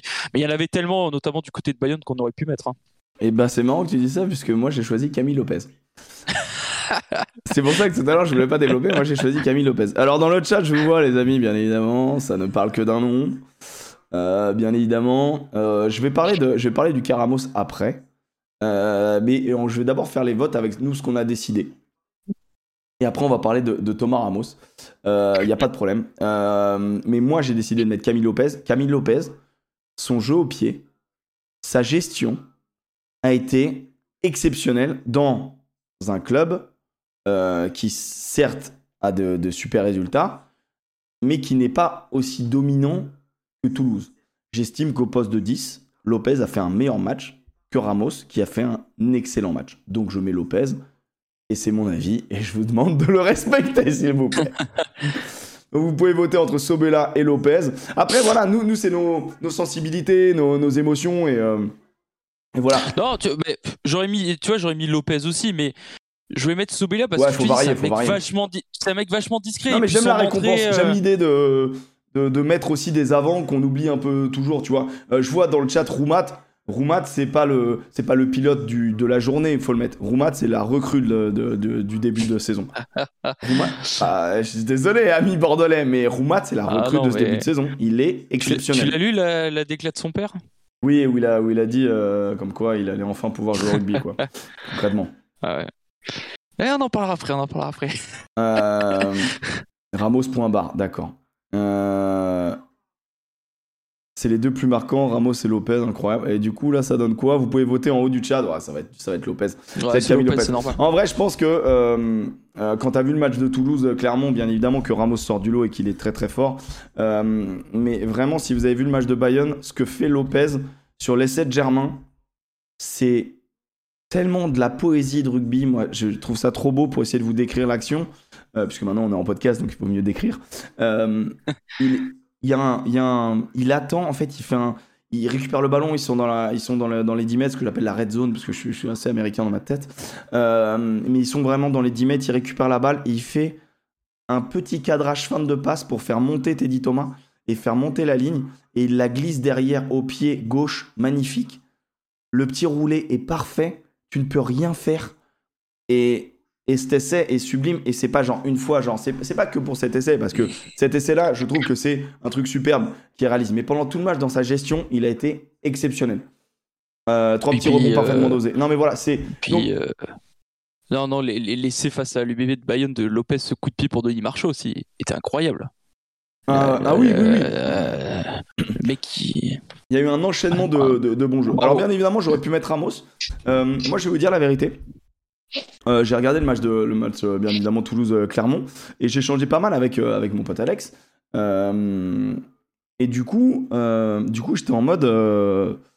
J'étais en mode bon match de Ramos, mais sans, sans, en faire des caisses. Et ensuite, derrière, nos amis de, Canal mettent en avant les stats en disant c'est le mec qui a mis le plus de points dans un match individuel, donc forcément l'équipe de France doit-il être titulaire, etc. et d'en faire des caisses. Et moi, ça m'emmerde parce que pour moi, le rugby, c'est pas des stats. En tout cas, c'est pas que des stats. Euh, le football, le ballon d'or, si vous voulez que ce soit des stats, pas de problème, ça me dérange pas. Le rugby, si pour vous, le talent d'or, tu sais, quand je fais la blague du talent d'or, c'est le talent d'or quand c'est le public qui vote sur France 2 aux Six Nations, c'est le mec qui a mis deux essais. C'est pas le mec qui fait, c'est pas le mec qui fait le geste, le geste juste. Donc, Ramos, honnêtement, j'ai regardé le match parce que je voulais. Pour, pour moi, j'avais pas eu un sentiment d'un match exceptionnel. J'ai regardé le match très sincèrement. Il y a très peu de décisions quand il est en position offensive qui sont mauvaises. Il y a vraiment très. Il y a des fois des exécutions qui sont pas bien faites, notamment sur son essai full shot, mais l'intention est la bonne. L'endroit où il veut déposer le ballon, le jeu au pied, c'est la bonne solution. Maintenant, il y a des, exécutions qui sont pas parfaites. Et personne n'est parfait, je vais pas lui chier dessus. Au contraire, il fait un match offensivement impeccable. Défensivement, il est souvent en couverture. Il se fait percer un petit peu, il rate quelques plaquages. Bon, bah, t'es un 10. Voilà, je sais ce que c'est. Euh, t'es là pour briller, t'es pas là pour plaquer. Ça va, m'emmerdez pas. Euh, mais il fait un très très bon match. Donc au final, je voulais euh, prouver par A plus B que les chiffres veulent pas tout dire. il s'avère qu'il fait un très bon match, c'est une évidence. Donc je vais pas faire je vais pas me lancer en mode détruire Ramos alors que j'aime beaucoup ce joueur et que j'étais le premier assez triste de voir qu'en équipe de France il était choisi pour pas rentrer. Ça me faisait mal au cœur. Maintenant, quand je vois des Ramos indispensables à l'équipe de France, comme je viens de le lire là, là je tiens juste à l'instant. Bah les gars, regardez d'autres matchs quoi. parce que vraiment, il y a du beau monde. Il y a du beau monde. est pour moi, il confirme le fait qu'il il sonne à la porte, il peut être dans le groupe, etc. Maintenant, si vous voulez Ramos en tant que titu, vous remplacez à la place de qui, quoi? Euh, Vous sortez Ntamak, vous sortez Jalibert, vous sortez euh, Astoy. Pour vous, euh, Ramos est au-dessus d'Astoy. bon, Astoy blessé aussi, donc on est un peu emmerdé. Ber, 2 aussi. Même si dans l'animation, c'est pas trop ça, mais. Ouais, je pense quand même que, que pour le coup, Ramos est peut-être un petit peu au-dessus. Au-dessus, Mais Carbonel, le début de saison de bah, Carbonel, excusez-moi. Carbonel. Hmm, Jalibert est pas bon cette saison, vous êtes trop dur. Vous êtes trop dur. Là, ça fait deux matchs où, il sent le jeu et c'est un, un, joueur exceptionnel. Euh, je, je, pense que Jalibert est, est au-dessus parce qu'il a prouvé euh, déjà qu'il savait tenir ce genre de truc. Après, c'est des avis très personnels et il n'y a pas de vérité, tu vois, dans le niveau dans l'évaluation du niveau d'un joueur. Mais euh, qu'est-ce que vous mettez? Ramos sur le banc dû à sa polyvalence. Malheureusement, c'est le, remplacement par, le remplaçant parfait. Ramos polyvalent sur le banc. Au pied, il n'est pas encore au top. Euh, Ramos est largement au-dessus de Jalibert et Astoy pour l'interrogation. Il revient quand, Ntamak On sait à peu près Je sais pas du tout. Je sais pas du tout, mais ils avaient parlé d'un mois, je crois, à l'époque. Euh, Ntamak, Jali, Carbo, Astoy pour Thiomi. Ramos indispensable à Toulouse, tant qu'il n'y a pas Ntamak, mais pas indispensable à l'EDF pour Égyptien. Pardon, j'ai mal lu, excuse-moi. Astoy en 3. Parce que Astoy, faut se rappeler son début de saison qui est monstrueux. Euh, Carbonel, début de saison monstrueux. Jalibert, certes, un début de saison euh, un peu en, dedans, mais là j'ai l'impression qu'il va un petit peu mieux euh, dans son rugby, en tout cas dans un club qui va pas, qui va pas très bien. Donc voilà, c'est une opinion, je pense que c'est une discussion un peu sans fin. Euh, mais voilà, euh, Ramos aurait pu très bien être le pilote, il n'y a aucun problème. Moi, ce qui m'a dérangé dans ça, c'est le côté la stat, donc la perf. Et pas, appuyer la, et pas appuyer la perf, les choix de jeu. Clermont a une force, c'est une rush défense, peut-être trop. Ça fait que 5 matchs qu'il joue avec cette rush défense, donc forcément c'est un peu, un peu compliqué. Toulouse avait extrêmement bien vu qu'il fallait jouer derrière, en zone R2, voilà, le deuxième rideau. ce que Ramos a essayé de faire le plus de fois possible. Parfois même, j'ai estimé des fois, c'était même pas obligatoire, mais il a plutôt bien réalisé. Donc voilà, euh, voilà mon avis. Euh, maintenant, euh, maintenant libre, libre à chacun de, donner son avis. Je suis un simple observateur de rugby comme vous. Et, je suis pas au-dessus de vous au niveau de la vie, voilà, soyons clairs là-dessus. Il y a que Dorian qui est au-dessus de nous parce qu'il est journaliste. Oh non, oh, oh, oh, oh, je vais te dire, moi, après deux bouteilles, je dis n'importe quoi. non, mais moi, ça donne un, énorme, un énorme panel pour ce 15 de France, pour cette Coupe du Monde. Euh, ça doit être un casse-tête quand même pour ces sélections, même si je pense qu'ils ont déjà une idée hein, euh, déjà de, de, la liste. Hein. Ils vont pas tout changer à, quelques un an de la Coupe du Monde. Euh, tu sais, c'est un peu comme au foot. Il y a des joueurs, ils sont en dessous, mais ils sont tellement ancrés dans l'équipe qu'ils font tellement de choses à l'intérieur du Parce qu'on voit l'extérieur, mais on sait pas qu'est-ce que ça donne à l'intérieur. Peut-être que Jalibert, il a un comportement à l'intérieur du groupe que Ramos n'a pas par rapport aux autres euh, coéquipiers, vu qu'il les côtoie moins peut-être avec le 15 de France, je sais pas. Mais c'est un tout, c'est vraiment un tout. Euh, à voir un peu ce que ça a donné. Mais ouais, je voulais savoir quand c'est qu'un Tamac allait revenir, parce que s'il revient, je sais pas, euh, fin novembre, début décembre, est-ce qu'il va jouer avec le 15 de France ou pas donc, Moi, il me semblait que Tamac était, allait être disponible pour le, pour le 15 de France. Est-ce que vous avez les infos Est-ce qu'il y a The Mookie dans le coin The Mookie, bien évidemment, l'auteur du site All Rugby que je conseille à tout le monde pour avoir un petit peu euh, c'est vrai. Toutes les stats, les actus. Euh, euh, les, les, compos, etc. C'est vraiment très bien. je, tiens à dire au nom de tous les commentateurs de rugby qui commentent les matchs qu'on va beaucoup sur All Rugby, donc merci pour leur boulot. Bah, c'est The Mookie qu'on embrasse et moi je tiens à dire qu'il y a moyen de, de, l'aider en, en, prenant un petit abo et moi je l'ai fait et, et, je trouve que c'est mérité vu le nombre de fois où je passe sur son site, ne serait-ce que pour lire The Mookie et prendre beaucoup de plaisir. tu vois, touché à la cheville, Ntamak c'était absent environ un mois, c'était il y a un mois. Voilà, le 12 septembre, c'était. le 12 septembre, ils avaient dit absent environ un mois. Donc, il euh, peut-être. Hein. Ouais. Euh, Mola disait en conf de presse que ça se passait normalement pour lui, donc bon, au moins pour l'EDF.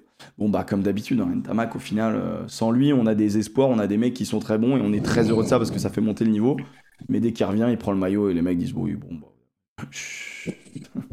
Laisse mon maillot c'est quand même un joueur phénoménal. Euh, il nous reste le joueur qui rentre à pied, euh, mon ami Dorian. Tu as choisi qui? Euh, J'ai choisi Thomas Jolmes, le deuxième ligne de l'Union Bordeaux-Bègles. C'est exceptionnel, mec. Pour Parce que moi, j'ai choisi Douglas. Oh, bah la paire Tu peux mettre la paire de l'UBB. la paire ah bah mec, je pense, que, je pense que c'est terminé, il n'y a même pas besoin de voter, on fait la deuxième ligne. Alors, deuxième ligne. pour Teddy Thomas, les gars, je vous cache pas que j'y ai pensé. Maintenant, je peux pas faire ça à mon Teddy. je ne cache pas que j'y ai pensé. Parce que Teddy Thomas, c'est vrai qu'il nous refait une petite cagade. Mais il faut, il faut comprendre que pendant tout le match, on l'a arrosé dans le dos au moment où il montait.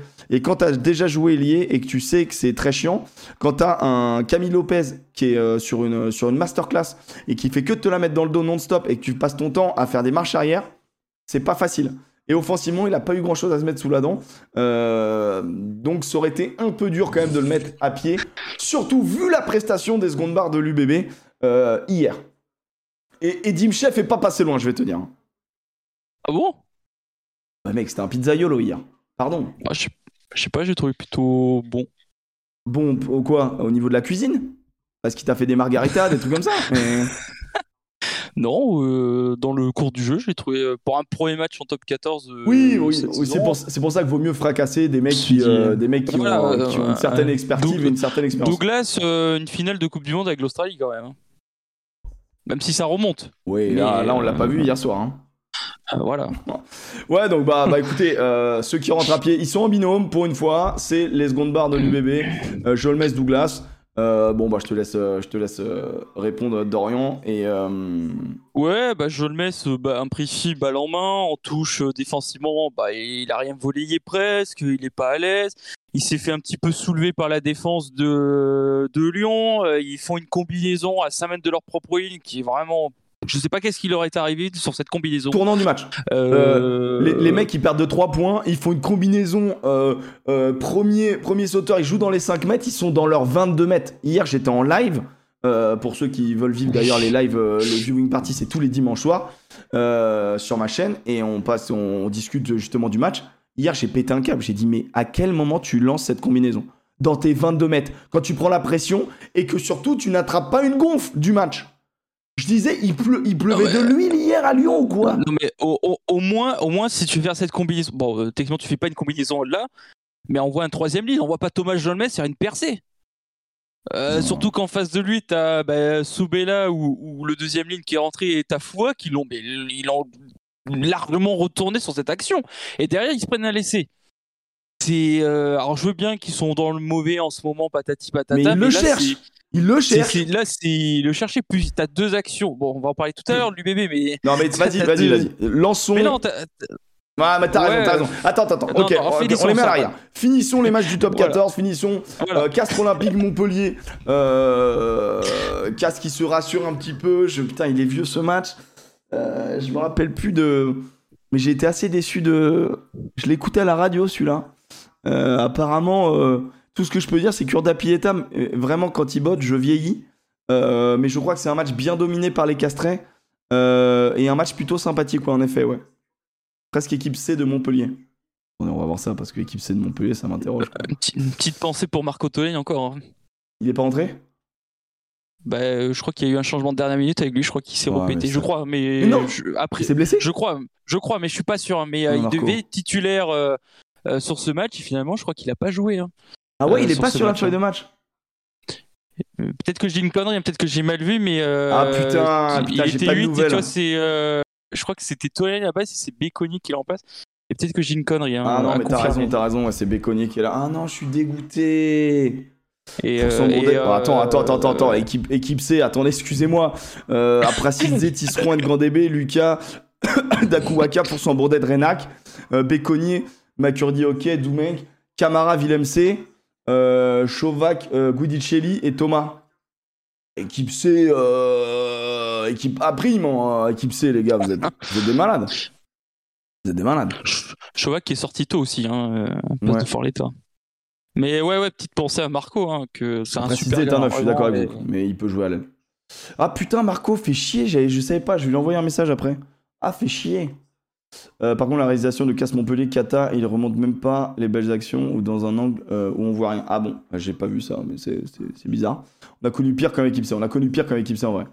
Euh, Renac, premier match de la saison depuis son retour d'Afrique du Sud. Willem, ses premières titus. Première titu. ouais, ouais. Non, mais ouais, et j'avoue, après, c'est. Non, mais en vrai, c'est une. Je vois ce que vous voulez dire. Équipe C, je trouve ça un peu violent. Mais euh, une équipe un peu euh, bricolée, quoi, on va dire. Ouais. Euh, Toulon-Brive, on en a parlé. Stade français, Perpignan, on en a parlé. Racing, on n'en a pas trop parlé. Retour de, de Ficou qui a fait un excellent match. Il y a vraiment une équipe avec Ficou et sans Ficou. Racing section paloise. Au final, le Racing qui, mine de rien, tape à la porte, est pas si loin, se rassure un petit peu. Mais il n'y a pas grand, grand chose euh, à en sortir. Et le reste, on en a parlé. Stade Toulousain, Clermont. Euh, J'aimerais qu'on dise deux mots sur Jono, euh, numéro 9 de Clermont, que je trouve très prometteur. Euh, en gros, je sais pas ce que je sais pas ce que t'en penses du, euh, du petit. euh, Euh, je connais pas trop, je t'avoue. euh, Ok, bah, en je- gros, je- je- en je gros, trop. euh, en gros euh, le, le jeune neuf, déjà l'année dernière, il avait fait quelques piges, euh, quelques matchs et il était plutôt, plutôt très bon, Jono. Et, euh, et là, euh, cette saison, euh, Bah, bah, jeune mec, hein. est-ce que c'est la, 19 première- ans. ouais, c'est la première fois qu'il est titu euh, contre Toulouse en face de en face d'une petite armada et d'un petit euh, et d'un petit numéro 9 en face par dégueulasse et euh, il nous fait vraiment un, un super match. Et d'ailleurs euh, finalement sans faire offense à Vialar qui rentre la rentrée le, changement de numéro 9 a été assez c'est un mauvais, mauvais choix au niveau du, du coaching pour nos amis clermontois. Mais bon ce sont deux jeunes joueurs. Mais voilà. C'est 9 des moins de 20 ans exactement, il est vraiment trop fort. Prometteur, mais encore chien fou. Ouais, mais c'est ce qu'on aime aussi. Euh, moi. Supérieur à, à Sébastien Bézi, peut-être? Parce que je vois quelqu'un dans le chat qui dit Jono Brois Bézi. Oui, disons-le. Oh, non, non, non, non, non, non, non, non, il s'enflamme un peu. Il, il voit dans l'avenir, peut-être qu'il voit dans l'avenir. Il s'enflamme un peu. Après, en vrai, on est, on est encore sur ce débat parce que au final, on est sur deux neufs avec des styles différents. Bézi, c'est un régulateur. Jono, c'est un, c'est un dynamiteur. Donc en gros, on est sur deux neufs à style différent. Euh, quand je dis euh, régulateur, c'est un neuf qui va plutôt euh, commander, faire jouer, aller frapper des zones du terrain, un neuf un peu stratège. Et, et Jono, comme, le dit le chat, plus explosif, plus à prendre le, à tenter à faire des différences, à essayer d'éliminer, à essayer de donc relever le ballon, partir, faire des feintes, jouer, jouer dans la construction, etc. Donc voilà, donc c'est deux styles un peu différents. Je trouve que c'est bien que, euh, que Clermont ait ces deux, euh, ait ces deux armes en, en poste de numéro 9. Et Ziala, j'ai oublié, remplacé au centre, euh, m'a fait bonne impression. Moi, Ziala, ça fait 2-3 matchs que je vous dis qu'il est pas mauvais. Quand il jouait très, je trouvais qu'il en- il s'envoyait très très fort en- au, niveau de la, au niveau du plaquage. Penaud fait aussi un pas mauvais match. En fait, en vrai, Au final, Et- je trouve que le résultat est très très lourd euh, pour les Clermontois. Mais comme ils, ont, ils, ont, ils sont tellement fait d'erreurs dans les 30 dernières minutes que face à Toulouse, bah ouais, tu te fais ouvrir en fait. Tu te fais ouvrir. Et, Del... et Delgui, il a été bon ou pas? Bah, Delgui, euh, je suis désolé, il a pas été mauvais. Il te rattrape à un moment donné, Lebel, je sais pas comment il fait. Euh, et il a pas été mauvais, tu vois. C'est vrai que ra- niveau rapidité, il est très rapide, hein, Delgui. Ouais, même à un moment donné, il joue un petit peu, il joue un petit peu avec le feu. euh, il fait une petite feinte à Dupont, il arrive à se dégager, bon petit coup de chausson. Il y a deux trois actions, je me suis dit pas mal quand même en vrai. euh, en vrai, Delgui plutôt chambré par Alex Priam, voilà, un, un sombre journaliste. euh, voilà, je, je t'avoue que je le chambre aussi, Delgui, parce que à Bordeaux, euh, j'ai trouvé très mauvais. Et euh, c'est pour ça que je, je prends un petit peu des nouvelles de lui, savoir, savoir si à Clermont il arrive à s'adapter dans ce club. Ouais, ouais, bah écoute, en, en- en vrai, il a fait plutôt un bon match. Euh, je crois qu'on a fait à peu près le tour, les copains. Euh, pour la Pro D2, bah malheureusement, je suis désolé, je vais juste vous montrer les résultats. Mais moi, je n'ai pas suivi la Pro D2. Euh, je sais que c'est Alex qui suit vraiment toute la Pro D2, qui n'est donc pas avec nous aujourd'hui. Euh, à noter, le truc le plus important, c'est la victoire de Vannes contre Grenoble, qui était quand même un match du euh, deuxième contre le troisième ou troisième contre le quatrième, donc un match de haut de tableau euh, qui fait plutôt plaisir. Euh, et la première défaite à domicile, je dis pas de bêtises, de Carcassonne, et surtout contre un promu, contre Massy. Donc Massy qui se relance, et le match de... Le match qui fait match nul entre Provence et Oyonnax. Moi, je voyais vraiment Oyonnax tartiner Provence qui vit pas trop bien. Et au final, euh, un match nul. Alors, j'ai pas vu le contenu du match. Je sais pas qui, a rattrapé qui. Euh, c'est peut-être une déception pour Provence. Au final, je- j'ai pas l'info. Je vous laisse le chat euh, me le dire. Mais quand je vois ce résultat brut, j'ai une, idée un peu, positive pour, pour, Provence. Et au classement, je vais vous mettre ça, les copains. C'est vrai qu'ils ont raison, dans le chat, Carcassonne, ça craint. Carcassonne actuellement euh, dernier euh, et euh, Van euh, premier. Voilà. Et euh, bien joué pour, euh, pour Agen, bien joué pour eux, qui reviennent bien. ouais, ils se remettent bien, c'est pas mal. Depuis que Bernard Goutet est présent, il y a quelque chose de nouveau qui est en train de se faire à Agen, je trouve. Et bah c'est une euh, très bonne chose parce qu'il fallait remettre un petit peu à jeun là où ils doivent être. Et euh, Rouen qui petit à petit dégringole quand même après ce- cet excellent début de saison. Euh, mais voilà, il fallait que je le montre quand même. Van est en tête de la Pro D2 et ça fait plaisir. On bascule sur le dossier. Voilà, le dossier, finalement, on en a un peu parlé, on a commencé à l'évoquer.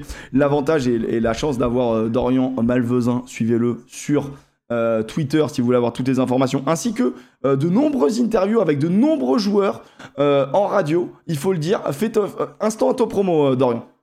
Bah, si vous voulez, tous les jeudis, C'est terminé, Dorian, merci. Voilà, Euh, donc revenez jeudi, on a teasé, maintenant à vous de voir. euh, Non, tous les jeudis, si vous voulez, on a une émission qui s'appelle bah, Top UBB parce qu'on suit euh, trois clubs dans notre radio qui s'appelle ARL. On suit Agen, l'UBB côté rugby et les Girondins côté football. Donc on a une émission sur l'Union Bordeaux depuis la saison dernière. C'est tout récent, hein, c'est vraiment tout nouveau. Ça dure 45 minutes et à chaque fois on a un joueur actuel de l'UBB une fois par mois. Techniquement, jeudi, on devrait avoir un joueur. On a soit Geoffrey Cross ou Rémi Lamora qui sera avec nous en direct dans, dans l'émission pour parler de l'UBB ou un ancien du club qui a joué à Bègle ou Stade Bordelais. On a reçu du euh, Christophe Blossuc, euh, des, des, des, des mecs comme ça qui sont passés par le club. Et on invite euh, très souvent un joueur ou un coach adverse de, de l'UBB. Cette saison, on a eu Sofiane Guitoun, on a eu Joris Second du côté du Stade français Paris. Euh, la semaine dernière, bon, c'est un ancien joueur, mais on a eu Jonathan Wisniewski qui était avec nous. Et je peux vous hein. teaser, je peux vous teaser l'invité Ah. côté Racing à confirmer. le club vient de m'envoyer le mail. On aurait Dimitri Serzeski en invité. Je connais pas. Euh, voilà, un petit joueur lui aussi. Non mais en il vrai sera c'est avec cool. nous, Hein. euh, T'enchaînes en direct. vraiment les interviews et après on peut les retrouver quelque part ces interviews?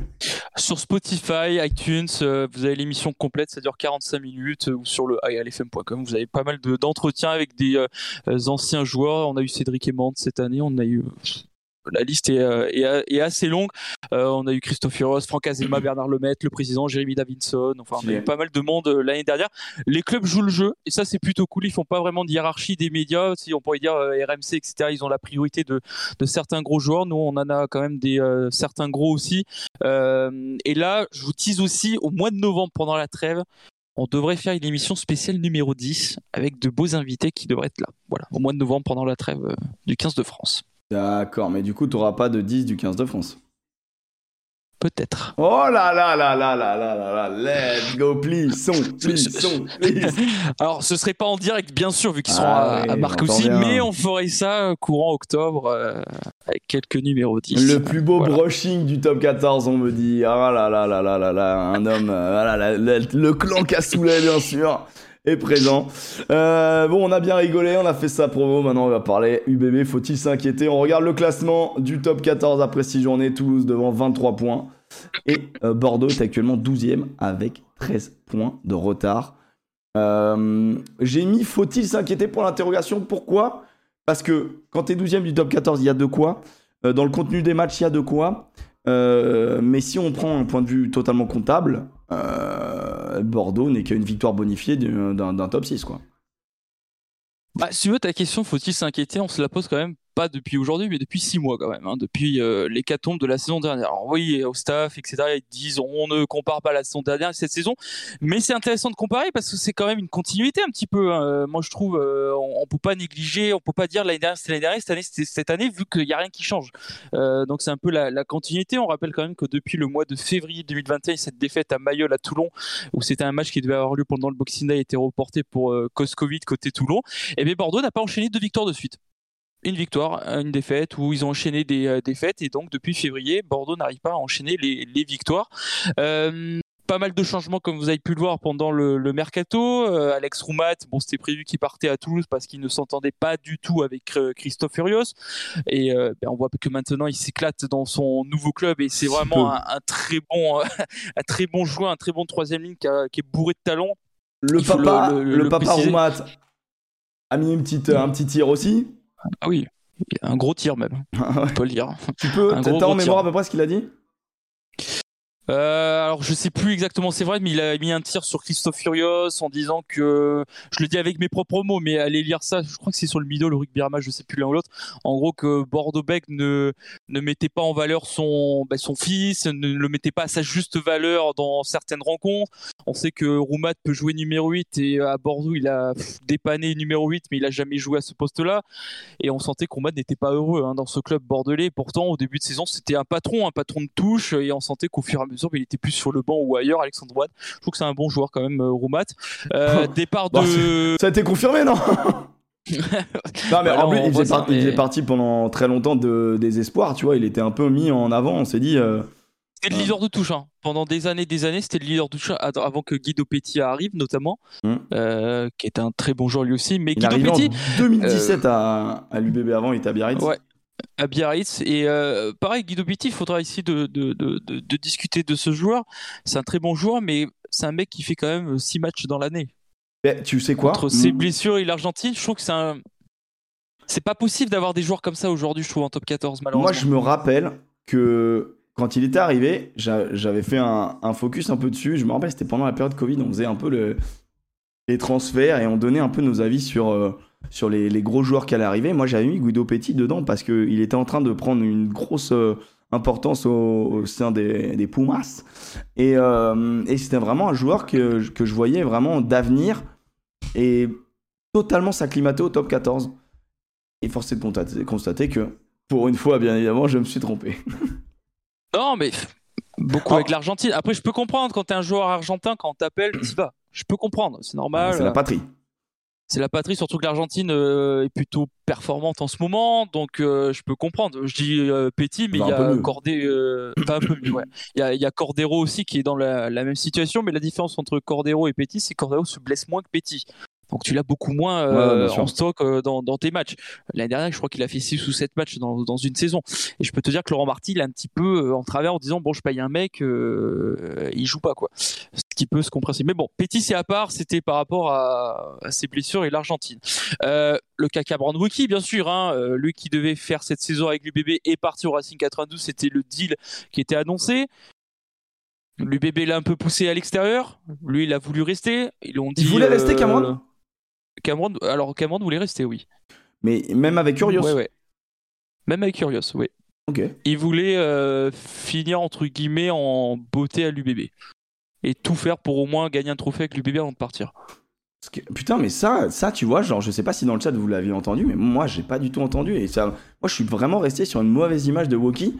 si ce que. Bah voilà, je te crois parce que toi, t'es dans les inside. Ben, ça, moi, je l'ai pas entendu. Alors peut-être que j'ai pas écouté. euh, tout. Ah, on est d'accord dans le chat Popol qui me dit Moi, je croyais qu'il voulait absolument partir. Euh, et bah, tu vois, c'est assez ouf. Et je suis très content de t'avoir. Euh, je vais faire Non, un non, gros. Wookie, euh, voulait, euh, voulait rester à. Enfin, le deal, c'était il faisait une dernière année, donc cette année, et après il partait au Racing. C'était le deal. C'était, euh, il devait faire ça. Ouais, il voulait, il Finalement, voulait finir euh, sur une bonne note et pas finir sur Pour, cette pour- note pour- de merde. Pour vous dire, pour, vous dire que le, le deal avec le Racing s'est fait le dernier jour du mercato avec Wookie. Oui, c'est vrai. Même, et- et oui, parce que nous, on est resté sur ça où il l'annonce aux joueurs, euh, sur le groupe WhatsApp des joueurs, et les joueurs sont dégoûtés, quoi. Oui, voilà. Et ça, il le dit quelques jours après parce que les joueurs, le groupe ne le savait pas. Et lui, ça s'est fait vraiment le dernier jour. Et en plus, je crois, je crois, hein, mais je me rappelle plus qu'il était en vacances en plus quand euh, le club l'a appelé. À ce moment-là, de. C'est le club qui lui dit c'est bon, c'est 92. fait. Euh, oui, c'est pré- son président qui l'a appelé. Le, euh, il était en vacances, je crois, au Maroc, je crois. Il a appelé en lui disant voilà, Oh, le mec à la précision. pars, euh, Non, mais attends, on va trop loin. Il était en train de boire exactement un spritz ananas. je me rappelle, il était dans cet hôtel resort. Non, mais attends, Dorian, mec, ton journaliste va trop loin. Euh, donc voilà, le cas Wookie un petit peu. Alors oui, il y avait euh, bien sûr cette cassure entre Urios et Wookie, ça c'est clair. Et après, vous connaissez un peu euh, les clubs de rugby ou foot, la com, la com, la com, c'est comme ça. Après, tu peux, après, genre, avoir un peu d'animosité en fin de saison qui est difficile et vouloir repartir sur des bonnes bases. Mais t'es pas obligé, tu vois, tu, tu peux être en désaccord avec ton coach, t'es pas obligé de dire bonjour le matin, mais tu peux faire le taf sur le terrain avec tes coéquipiers. hein. Alors, t'es pas obligé de lui dire bonjour le matin, un peu de respect quand même au rugby, on a des valeurs, on, on- on dit bonjour aux gens même quand on les aime pas. C'est la moindre des choses. Bon, tu fais Après, un signe de la tête, tu vois. tu fais un petit. euh, tu serres la main, une main molle, une main molle et moite. on Ouais, connaît, voilà, voilà. du bout des doigts. Qu'est-ce que j'ai envie de. Je déteste ça.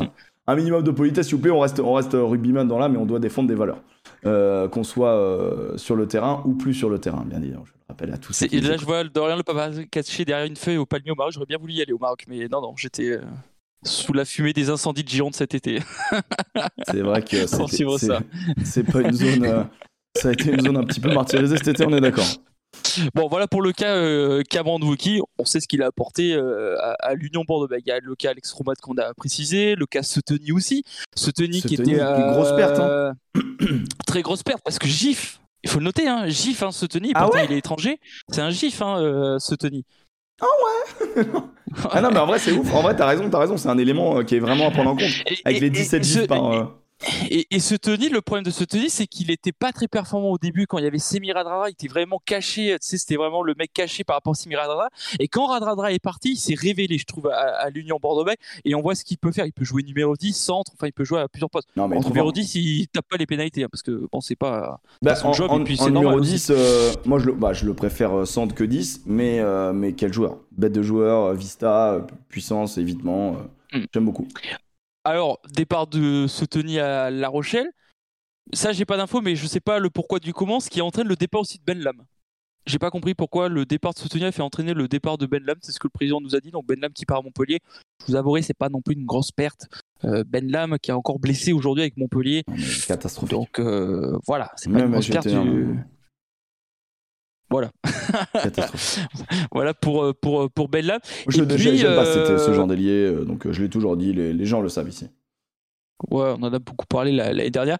Et puis, si vous voulez, je- petit teasing, si vous voulez voir l'interview de Thierry Paiva que nous avons effectué avant son départ à La Rochelle, qui met un petit tacle à Christophe Furios également, euh, on sent quand même que la... ceux qui sont partis euh, ont été beaucoup en désaccord avec, euh, avec leur manager. Et je pense qu'ils en avaient un peu la racasquette. Et je sais qu'il y a encore des joueurs actuellement euh, au sein du groupe euh, qui s'entendent pas trop avec euh, Christophe Furios, euh, notamment. Et, euh, et c'est peut-être ça qui entraîne euh, ces désaccords, ces problèmes. euh, Mais en fait, ils s'entendent pas avec moment, quoi? Ils s'entendent pas avec sa manière de manager, genre la manière dont il leur parle, la manière dont il leur donne des consignes, ou ils s'entendent pas rugbystiquement parlant? Parce que c'est deux choses très différentes. Est-ce que euh, il y a des gens qui comprennent pas ce qu'un coach veut te, te propose techniquement ou euh, tactiquement Et des fois, tu peux être en désaccord avec ça en disant putain, mais il se trompe tactiquement, je suis persuadé de l'inverse, etc. Ou alors des fois, c'est humainement. Je Et pense là- que c'est humainement. C'est- humainement parce que Thierry Paiva, euh, qui nous a confié euh, encore euh, à Lille, hein, c'est pour te dire que ça remonte les demi-finales, qui était prêt à partir déjà à ce moment-là. Euh, mais en, en fait, je pense qu'il y a aussi un peu d'ego des joueurs. Paiva était remplaçant de Poirot. Ça l'embêtait tout le temps d'être sur le, le, le, banc de touche, il voulait jouer un petit peu plus, il voulait se révéler. Et le problème de Paiva, de ce qu'il nous disait dans l'interview que nous avons effectué avant qu'il parte à La Rochelle, il nous disait euh, que le, le, être la doublure bah, du capitaine, bah, tu joues jamais. Et le problème, c'est que Christophe Fios, pour lui, il a déjà une compo de base dans sa tête et que si, par exemple, je dis euh, un exemple, Poirot est très mauvais à l'entraînement tout le long de la semaine, c'est pas pour autant qu'il va mettre Paiva titulaire. Et donc, il y a eu des désaccords dans ce sens-là avec euh, pas mal de mmh. joueurs. Et on pense notamment aussi à Yann Lesgourg en ce moment avec, euh, avec l'UBB, euh, même si Maxime Lecu est loin devant lui. Mais je sais qu'il y a des désaccords entre euh, Lesgourg. Mais c'est dans ce, ce sens-là où il y a ça, pas d'entente. C'est dans un sens un peu compétitif et et vide groupe où tu estimes toujours que tu mérites ta place, tu vois ce que je veux dire? C'est pas non plus. des fois, t'es pas ultra lucide en tant que joueur et, et c'est vrai qu'on a tous connu ça, peu importe le niveau mais je pense que quand c'est ton métier, c'est encore plus frustrant, euh, où t'es pas dans les petits papiers du coach et tu as l'impression que quoi que tu fasses sur le terrain, à l'entraînement, tout le monde te dit c'est super ce que tu fais, mais tu regardes la feuille de match et soit t'es 23, soit t'y es pas. T'es en mode mais euh, c'est super mon entraînement. C'est le ressenti de Paiva. C'était son ressenti, c'est pour ça qu'il est parti de, de Bordeaux. Alors à la base, il devait aller à Lyon, à la base. Et finalement il est parti à La Rochelle euh, pour rester un peu près de lui parce que lui c'est un pur produit euh, de Bordeaux hein, enfin de mm. une ville euh, Florac qui est à côté de Bordeaux. Il est vraiment est vraiment d'ici mais il est très déçu lui aussi de partir hein, parce qu'il attendait une prolongation de contrat qui est jamais arrivée pour Thierry Paiva. Donc il est très déçu de partir parce qu'il voulait finir en beauté avec son club. Donc bon finalement il part à La Rochelle. C'est un bon club pour lui, je pense, La Rochelle, même s'il y a énormément de, de concurrence. Euh, et, donc voilà un petit peu mercato pour certains joueurs qui sont partis. Et euh, on sentait quand même que cette reprise avec les nouveaux joueurs, Tanivili, Falatea, Hugo Boniface, bah, pas mal de supporters ont critiqué en disant que ça vaut pas bah, les joueurs qui sont partis sur le papier. ok, tu t'es, tu t'es affaibli puisque tu t'es, euh, tu t'es renforcé. Renforcé, on va dire ça. Même si je pense qu'au numéro 10, comme c'est supérieur à François Trinduc, euh, ça, c'est, je pense, une bonne pioche, même, même s'il est blessé en ce moment. Euh, mais c'est vrai que sur cette troisième ligne, comme euh, je vois dans le chat, tu perds Rouma, tu perds Wookie, tu perds Picamol, Après, aussi, qui est parti à la retraite. Et aujourd'hui, tu que deux numéros 8 qui sont arrivés, qui est Antoine Miquel, qui s'est blessé, qui n'est pas là pendant trois mois, qui a fait je trouve un bon début de saison tout de même. C'est correct. C'était correct. Euh, Mouk, je trouve qui est catastrophique. Deux cartons jaunes déjà en début de saison. Et, et là, on va voir l'Italien ouais. Ce qu'il ce qui va apporter mais il manque énormément de, monde à ce poste-là de bah, troisième ligne. On, rappelle, pour ceux qui n'ont pas euh, vu le match, mais euh, Lamera a joué, euh, a joué flanqueur. Hein. Alors Lamera, pour la petite anecdote, il aurait pu prolonger clairement pour jouer flanqueur. Le projet l'intéressait à l'époque. Ah ouais? En 2018, ouais. C'est ce que Poirot nous a confié en conférence de presse. Incroyable. 2018, clairement, voulait le prolonger et ça, aurait été ce poste-là. Il était intéressé. Bon, finalement, il est parti à Bordeaux. Donc, ça l'intéressait pas trop, finalement. Pas tant que ça, finalement. pas tant que ça, finalement. Mais. Euh... Après, c'est dur de travailler, tu vois. Genre, j'avoue qu'on a tapé tout à l'heure sur les secondes barres, etc. Mais c'est dur de travailler ton groupe quand tu sais que tu as beaucoup de blessés, pas énormément de choix possibles euh, en deuxième, troisième ligne. Euh, ça commence à être compliqué quand même de, de travailler les touches, les mêlées, les fondamentaux. C'est comme ça depuis février. Hein. Mais ouais, mais ça. C'est comme ça avec les du coup, Ils ont, raté leur. Ils ont, ça, ça, ça pue la saison soit de transition, soit de destruction. Quand même. C'est-à-dire que moi, en euh, gros, en vrai, j'étais pas trop inquiet. Et plus tu me parles, plus je suis inquiet pour l'UBB, mec. Bah, si tu veux, ouais, moi j'ai je, je, pense que c'est le début de bah, je me dis que c'est le début de saison tu vois je me dis bon c'est le début de saison est-ce qu'ils vont faire comme Toulon? Est-ce que ça va repartir? La Rochelle l'année dernière c'était un peu comme ça mais dans le jeu ils étaient meilleurs que l'UBB mais je me dis et, et, et, ça le groupe le coach Christophe le dit souvent cette année c'est cette année l'année dernière c'est l'année dernière mais je trouve que tu es dans la continuité de l'année dernière tu peux mm. pas dire le contraire tu peux pas dire le contraire que t'es pas dans la continuité de l'année dernière disons que euh, euh, pour faire une petite métaphore euh, autant t'as essayé de percer l'abcès l'année dernière autant il y a encore un peu de pu quoi oui, oui, ça se voit. Ça se sent, ça se voit. Vous avez aimé? Non, mais tu vois, c'est clairement ça. T'es pas guéri de, tes mots de l'année dernière. Il y a des séquelles. Il y a encore des séquelles de l'année dernière. Et euh, tu, vois, et puis euh, les, le, les, cas, le cas Jalibert où, où dès qu'on peut lui taper dessus, on tape sur ce joueur. Je comprends pas le concept très franco-français. Là, il est protégé, tu vois, il est protégé en ce moment, Jalibert. Là, au moins, au moins, le bébé l'a protégé, mais le, mais le grand public a, en a pris, l'a pris en grippe, quoi, tu vois. Mais tu, tu, sens quand même qu'il y a encore une froideur entre Christophe Furieux et Jalibert tu vois, quand il est sorti hier, ils se sont pas fait la bise. Hein. Oui, après, l'épaule. voilà. Bon voilà. mais euh, mais par contre voilà pour les, les, les, problèmes comme ça après voilà ce problème de blessure. Globalement c'est ça doit être compliqué. Il y a, euh, au niveau du groupe d'entraînement euh, il y a toujours des groupes en plus donc un groupe qui doit être un petit peu dans les bons papiers, un autre qui est un peu moins. ça doit être mais tu vois, tu vois je me hein. dis tu vois on, critique beaucoup par exemple Les Gourdes qui a pas fait un très grand match hier. Mais c'est compliqué pour un joueur comme ça où tu te dis, tu es derrière le numéro 2 du 15 de France, ouais. tu es sûr que, que, tu joueras presque jamais. Et c'était le cas un petit peu avant que Lucu arrive parce qu'il y avait un certain Baptiste Sorin devant lui. Donc ça mhm. fait des années, des années qu'il est numéro 2. Là, il est vraiment numéro 2 et en début de saison, il était numéro 3 parce que c'était le jeune Gimbert euh, qui le, remplaçait. Et là, on te dit, allez, on te met titulaire, montre-nous de quoi tu es capable. Comment tu peux te mettre en, situation directe et si tu fais une connerie, tu es sûr que la semaine prochaine, c'est Lucu qui va jouer face au Racing, tu vois. Ouais, ouais, après. Donc, je peux comprendre euh, que euh, mentalement, bah, tu lâches un peu, quoi. Ouais, mais, mais en fait aussi, euh, tu lâches euh, si t'es un minimum, euh, un minimum, je sais pas, un minimum compétiteur, même à 31 balais, on te donne ce match, tu dois le manger. en fait, ce qui, moi, ce qui, ce qui montre les, les, les, les mots d'une équipe, ça reste, ça reste quand tu vois le match. Moi, je te, te dis, je pense que c'est à la 45e ou à la 50e. Bordeaux est devant, je crois, 19-13 ou un truc comme ça, tu vois. Et je dis, comment Bordeaux peut perdre ce match? Bah, vous allez voir, ils vont nous le montrer. Et ils ont perdu de 25 points, tu sais, genre ils ont perdu de 15 points, les mecs sont même pas dans le bonus def. Ils auraient jamais dû perdre ce match. Ils étaient tellement dominants, mais ils rattrapaient pas une gonfle, ils arrivaient pas à faire un lancement correct. Mais là, là tu peux être le meilleur coach du monde, tu pètes un câble. J'ai deux, deux, actions en tête, c'est l'en avant de Maury. Euh, c'est après un enchaînement où il a juste à partir tout seul parce qu'il a une accélération incroyable. Hein. Ouais, que Maury il peut mettre plusieurs joueurs euh, derrière toi.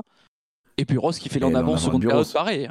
En avant de Bureau sur une attaque. Deux essais. Il, euh, réaccélère. Je sais pas si Bureau s'y a vraiment essayé parce que ça glisse pas trop mal du côté du loup. Mais il n'empêche que quoi qu'il y a danger. Et en fait, ils ont pas réussi à attraper des gonfles. Mais les engagements, mec. Les engagements. Il y a eu un seul engagement qui a été récupéré. C'est quoi? C'est un club professionnel? Qu'est-ce qui leur arrive? Mm. Qu'est-ce qui s'est passé? Et euh, à, noter. Alors qu'en plus, on a baissé euh, la luminosité dans les stades, donc t'es moins éclairé normalement, t'es moins aveuglé. Mais en, fait, moi, tu vois, je pensais que vraiment ça allait être un, super match. Conditions, il faisait frais, pas de pluie, faisait bon, synthétique, bon public, même si le public euh, de, Gerland est plus bah, un, public, hein, mais pas un supporter. Mm. Je me suis dit, c'est les conditions parfaites pour l'UBB qui adore ce, genre d'ambiance, de, de, style, etc., etc. Ça a bien débuté avec euh, Jalibert qui arrive à, trouver l'intervalle et à passer Louis Bielbarrick, c'est Cannes, il est parti à l'essai. Mm. Je me suis dit, bon, pourquoi pas Pourquoi pas Ça peut le faire. Euh, peut-être qu'ils vont gagner 21 à 19, 2-3 points, euh, et ils vont rentrer avec 4 points. Ouais, mais en fait, mais moi je te dis, tout le match, Lyon, ils sont pas dedans. Hein. Il y a le turnover, bien évidemment, il y a le turnover, le changement, un Couillou qui rentre, et, comme tu l'as ah dit, Sobella, etc. Mm. ça, ça dynamise un peu. Mais en vrai, je pense que même avec Couillou et Sobella, s'ils étaient sérieux, euh, le score, il était déjà pris depuis longtemps. Hein. Donc, euh, ah c'est terrible. Mais mais il y a plein de questions à se poser, tu vois. Le, médecin, par rapport aux blessures, le médecin a été viré au mois d'avril, c'est un autre médecin qui est là. Euh, est-ce que c'est pas un problème de préparateur physique aussi? Beaucoup de joueurs se blessent aux ischios. Est-ce que Michele Colosio, qui était le préparateur de La Rochelle, qui est arrivé à Bordeaux, est-ce qu'il n'y a pas un problème avec lui? On voit qu'il y a peut-être un manque d'animation aussi sur les lignes arrières. Euh, même si Bordeaux a marqué 8 essais avec leurs trois quarts cette saison, je trouve qu'il y, a, moins d'impact que les autres années. Est-ce que Frédéric Charrier arrive à trouver une nouvelle solution tu vois? On tape beaucoup sur les joueurs, mais est-ce qu'il ne faudrait pas regarder sur les, euh, membres du staff Sur le staff, en fait. Moi, j'ai toujours, dit, j'ai toujours dit que la différence, elle est. Tu peux avoir les meilleurs joueurs du monde. La différence, c'est dans ton staff et dans, et dans ah quelle stratégie tu opères dans le rugby. Parce que le rugby, quoi qu'en pense j'ai l'impression qu'on est avec des avertis ou des gens qui ont envie de découvrir le rugby ou des gens qui posent des questions dans le chat. Mais quoi qu'en pense euh, le non-averti, c'est un sport extrêmement tactique, stratégique. Et euh, c'est l'un des sports où tu as le plus de mecs sur le terrain. Donc, ton, ton discours doit être le plus limpide et le plus facile à transmettre. Euh, et en gros, je prends un exemple souvent, genre l'équipe des Fidji. Ça a souvent été individuellement une équipe exceptionnelle. Mais tant que ton staff tant que t'es pas assez staffé pour faire bosser tes gars, t'en feras jamais des champions du monde. Et bah dans un club au quotidien, c'est exactement ça. Et du coup, moi je pense qu'à l'UBB, il y avait beaucoup de bons joueurs, que la dynamique est différente et que là, peut-être qu'on arrive à la fin d'une histoire, ou alors il va falloir vraiment se remobiliser. Et ce qui peut te remobiliser, c'est des victoires de toute manière. Je vais te parler de, cette fin d'histoire parce qu'il y a, t'as as complètement raison. Et puis il y a Laurent Cardona qui est arrivé dans le, ouais. Ah, il est consultant, consultant. Il n'est pas vraiment dans le staff, il est consultant. Euh, t'as vu le nombre de fautes qu'on fait? T'as vu le nombre de cartons jaunes que Bordeaux a pris de début de saison? En 6 matchs, c'est 6 cartons jaunes. Ah, c'est la première fois euh, depuis sous l'air Urios que Bordeaux prend autant de bah voilà ce carton jaune. Donc là aussi, est-ce que il y a moi je pense que le staff doit aussi se remettre en question. C'est ce qu'avait dit Christophe Furios aussi en fin de saison dernière, que nous, le staff, on doit se remettre en question. il n'y a pas que les joueurs. Il reconnaître ses horaires. Il a dit, je me suis trompé sur plein de points. Euh, et, je pense que moi j'aime bien Julien Lahire, l'entraîneur des avants qui était manager de Soyo encore il y, a, quelques années, lui qui fait le montage. Je trouve que les avants cette année sont plutôt euh, performants, notamment la, première ligne sur l'essai de Poirot. Je trouve qu'ils ont été performants alors qu'encore la saison dernière ils n'arrivaient pas à marquer des essais euh, comme ça les l'UBB. Mais il y a peut-être quelque chose à voir du côté du staff. Euh, on rappelle que c'est la dernière saison de Christophe Furios sous contrat officiel. Il a reprolongé de deux ans, mais sinon, de contrat de base, il avait signé pour quatre saisons, c'est sa dernière année. Est-ce que c'est pas la fin de l'histoire de l'UBB avec Christophe Furios Après, c'est la question qu'on peut se poser. Le sport de haut niveau, ce sont des cycles, on le sait. Et c'est des cycles souvent de 4 ans, 8 ans. C'est pas pour rien que les Coupes du Monde, etc. Je, alors, je sais pas si c'est un curieux hasard, mais euh, on le voit au foot, on le voit au rugby, on le voit dans beaucoup de sports professionnels et sports co. Il y a des cycles. Euh, donc, ça peut, ça peut arriver. Hein. Ça veut pas dire que tu es un mauvais coach ou qu'il y a des mauvais joueurs. des fois, ça arrive. Mhm. Tu tiens plus les gens, ton discours n'est plus assez neuf et il faut renouveler. Est-ce que tu renouvelles non pas l'homme qui dirige ça, mais l'à côté Est-ce que tu renouvelles les joueurs? Ça dépend des fois. Mais, euh, moi, je pense que c'est le, le, discours de Christophe ne, ne, passe plus pas dans le sens on ne peut plus le blairer, mais ne passe plus en mode on connaît les, euh, les mimiques de Urios, on n'est plus impressionné, je veux dire. Euh, on n'est plus impressionné envers le manager. Je vais te dire, c'est une histoire d'amour. On n'est plus en train de se draguer, on se connaît maintenant. Maintenant. une routine, tu vois, c'est une routine. C'est une routine. On souffle pas assez sur les braises de l'amour. Je pense que Urios doit souffler sur les braises de l'amour du rugby. Je pense que c'est ce qu'il doit faire. Il doit souffler comme ça. Hop, un petit bouquet de fleurs. Même à un moment donné, c'est Urios qui prépare la, qui prépare la gamelle. À un moment donné, tac, c'est Jalibert qui, qui l'emmène au cinéma. Tac, tac. Faut souffler un petit peu. On, va dire, à un moment donné, hop, il ramène d'autres personnes. Ils se découvrent plus, quoi. Ils se connaissent par cœur. Mais, mais, je pense que je pense que les, les, deux années que Uros a plongé, il ne les fera pas, je pense. Alors, j'ai pas d'infos, c'est vraiment une, intuition, mais déjà, pour euh, qu'on me dise que euh, Marty, euh, vous voyez Laurent Labitte, d'autres noms aussi qui circulent, c'est qu'on réfléchit. Tu peux les dire les autres noms ou tu peux pas les dire? Si tu peux pas, je te fous pas dans la sauce. Non, non, bah, c'est juste. Il n'y a rien d'officiel. Hein. Hmm. C'est des on hein. c'est des bruits de couloir, des bruits qu'on entend, mais il n'y a rien d'officiel. Il y aurait peut-être Yannick Bru, parce qu'il paraît que ça se passe pas très bien en Afrique du Sud. Partout. Ouais, Yannick Bru à Bordeaux. Euh, on parle aussi que si ça se passe mal entre le duo Mignoni-Azema, peut-être Kazema, peut-être. Euh, et le nom qui. Il y avait Laurent Labitte, mais bon, c'est tombé à, l'eau. Et un nom qui circule pas trop, mais qu'on entend un peu parler à, à Bex, c'est peut-être celui de Christophe Lossuc, qui a rejoint l'UBB, on rappelle, euh, cette saison en tant que passerelle espoir pro pourrait peut-être prendre le flambeau des pros euh, l'année prochaine peut-être. Je pense que ce serait une très mauvaise idée euh, de mettre Christophe Lossuc euh, à la tête de, de l'UBB. Mais c'est ces 4, 5 noms qui circulent, mais il n'y a rien d'officiel. Hein. Peut-être Curious fera ces deux années, peut-être que ça ira bien, je sais pas. Hein. Mais on commence à voir un petit peu l'avenir. Même Laurent Marty peut-être pourrait céder sa place, je sais pas, tu vois, il y a, pas mal de choses. Un nouveau, un nouveau truc. c'est peut-être la fin d'une histoire, peut-être. pour conclure, t'es T'es plutôt sur, sur une histoire de fin de fin d'histoire, une saison difficile, ou est-ce que tu crois au un petit miracle qui va relancer l'UBB, euh, une victoire, deux victoires, ça s'enchaîne, euh, un bon un bon souffle, des blessés qui reviennent. T'es plutôt optimiste ou pessimiste pour terminer? C'est compliqué. ne réponds plus, ne réponds plus, j'ai compris, j'ai compris. Mais non, parce que si je dis, euh, Chérie, si est-ce que tu optimiste, non, si je dis que je suis optimiste et finalement ils font une saison de merde, euh, voilà, et ça peut être inversement parce que l'UBB est capable de tout, elle peut euh, faire une série d'un coup, mais bon, je l'ai, ouais, je pense que c'est la fin d'un cycle, je pense, je pense qu'elle va terminer entre 6 et 10, 11 cette année, quoi. Ok, pas top 6 du coup. Non, je pense pas top 6. Ou alors 5 maximum. Et elle se ferait éliminer en barrage. Ou un fameux euh, top 6 à la, Stade français Paris, genre de sortie de nulle part. Voilà. Ce qui m'embêterait, parce que les demi-finales sont à Saint-Sébastien, c'est à 2 heures de Bordeaux. C'était pas mal. ouais, c'est pas grave, tu supporteras Castres. Ouais. On ira là-bas. Bon, c'était très très cool en tout cas. Merci Mais beaucoup. euh, je- Ah oui, pardon, vas-y, vas-y. euh, alors le nom circule pas, mais c'est vrai que Kisada l'UBB, ça peut être pas mal. Bébé euh, pour faire un petit peu un pied de nez. euh, Ça peut Ça être peut être ça peut être intéressant. Ça peut être intéressant comme nom. Et Dean Jones. Dis John, salut bébé. Euh, je vomis. Je vomis. Je, je vous dis, je vous dis, ce ne sera pas un entraîneur étranger. Martin n'en veut plus d'étrangers, donc euh, enfin Ok. il veut. euh, Pas terrible cette phrase, mais on a compris. Non, voilà, ouais, par rapport à ce qui s'est passé, gros Rittig à l'époque, ça s'est mal passé. Ça marche. Je te remercie énormément Dorian euh, Malvezin sur Twitter. N'hésitez pas, c'est écrit juste là pour ceux qui nous écoutent. Malvezin, M-A-L-V-E-S-I-N et Dorian, D-O-R-I-A-N. Voilà, Dorian Malvezin à suivre sur Twitter et sur, ce, sur son Twitter, il vous met les liens vers ses émissions et ses interviews. Donc n'hésitez pas, merci infiniment, journaliste spécialiste de l'UBB et également des Girondins de Bordeaux, bien évidemment, il aime le, il aime le foot aussi. Bon, ça c'est Ouais. plus la côté, ça c'est plus le plaisir, ça. Ça se passe bien en ce moment, donc ça va. Il y a le livre de Marius Trésor au-dessus de moi là-haut. Ouais, donc, il est euh, là-haut, il est là-haut, j'ai vu, j'ai vu, j'ai vu. C'est fort. Ça se passe bien, c'est mieux que l'année C'est fort. dernière. Toi, Euh, ça s'est inversé. L'UBB c'était bien l'année dernière, mais pas le, le foot, et là ça s'est inversé. Là. Ouais, c'est à Bordeaux, faut, faut, faut changer de stade de temps en temps quoi. Euh, les pronos pour la semaine euh, prochaine. Moi, je vous fais mes pronos et je vous donnerai ceux d'Alex et ceux de. Oh, bon, Dorian, tu vas nous donner les tiens aussi. Euh, Brive, Stade Toulousain. Euh... ah, je vois bien un petit. Ça. Toulouse, ça tourne quand même en ce moment. C'est assez, impressionnant quand même. Ça tourne bien. Euh, Toulouse, ça tourne. Euh, mais après, ça dépend. Si nous remet le duo retière, euh, je mets une victoire de Brive qui a pris une énorme volée. Ils vont devoir se réveiller. Écoutez, Brive Stade Toulousain. J'ai envie de prendre un pari couilleux. J'ai envie de mettre Brive.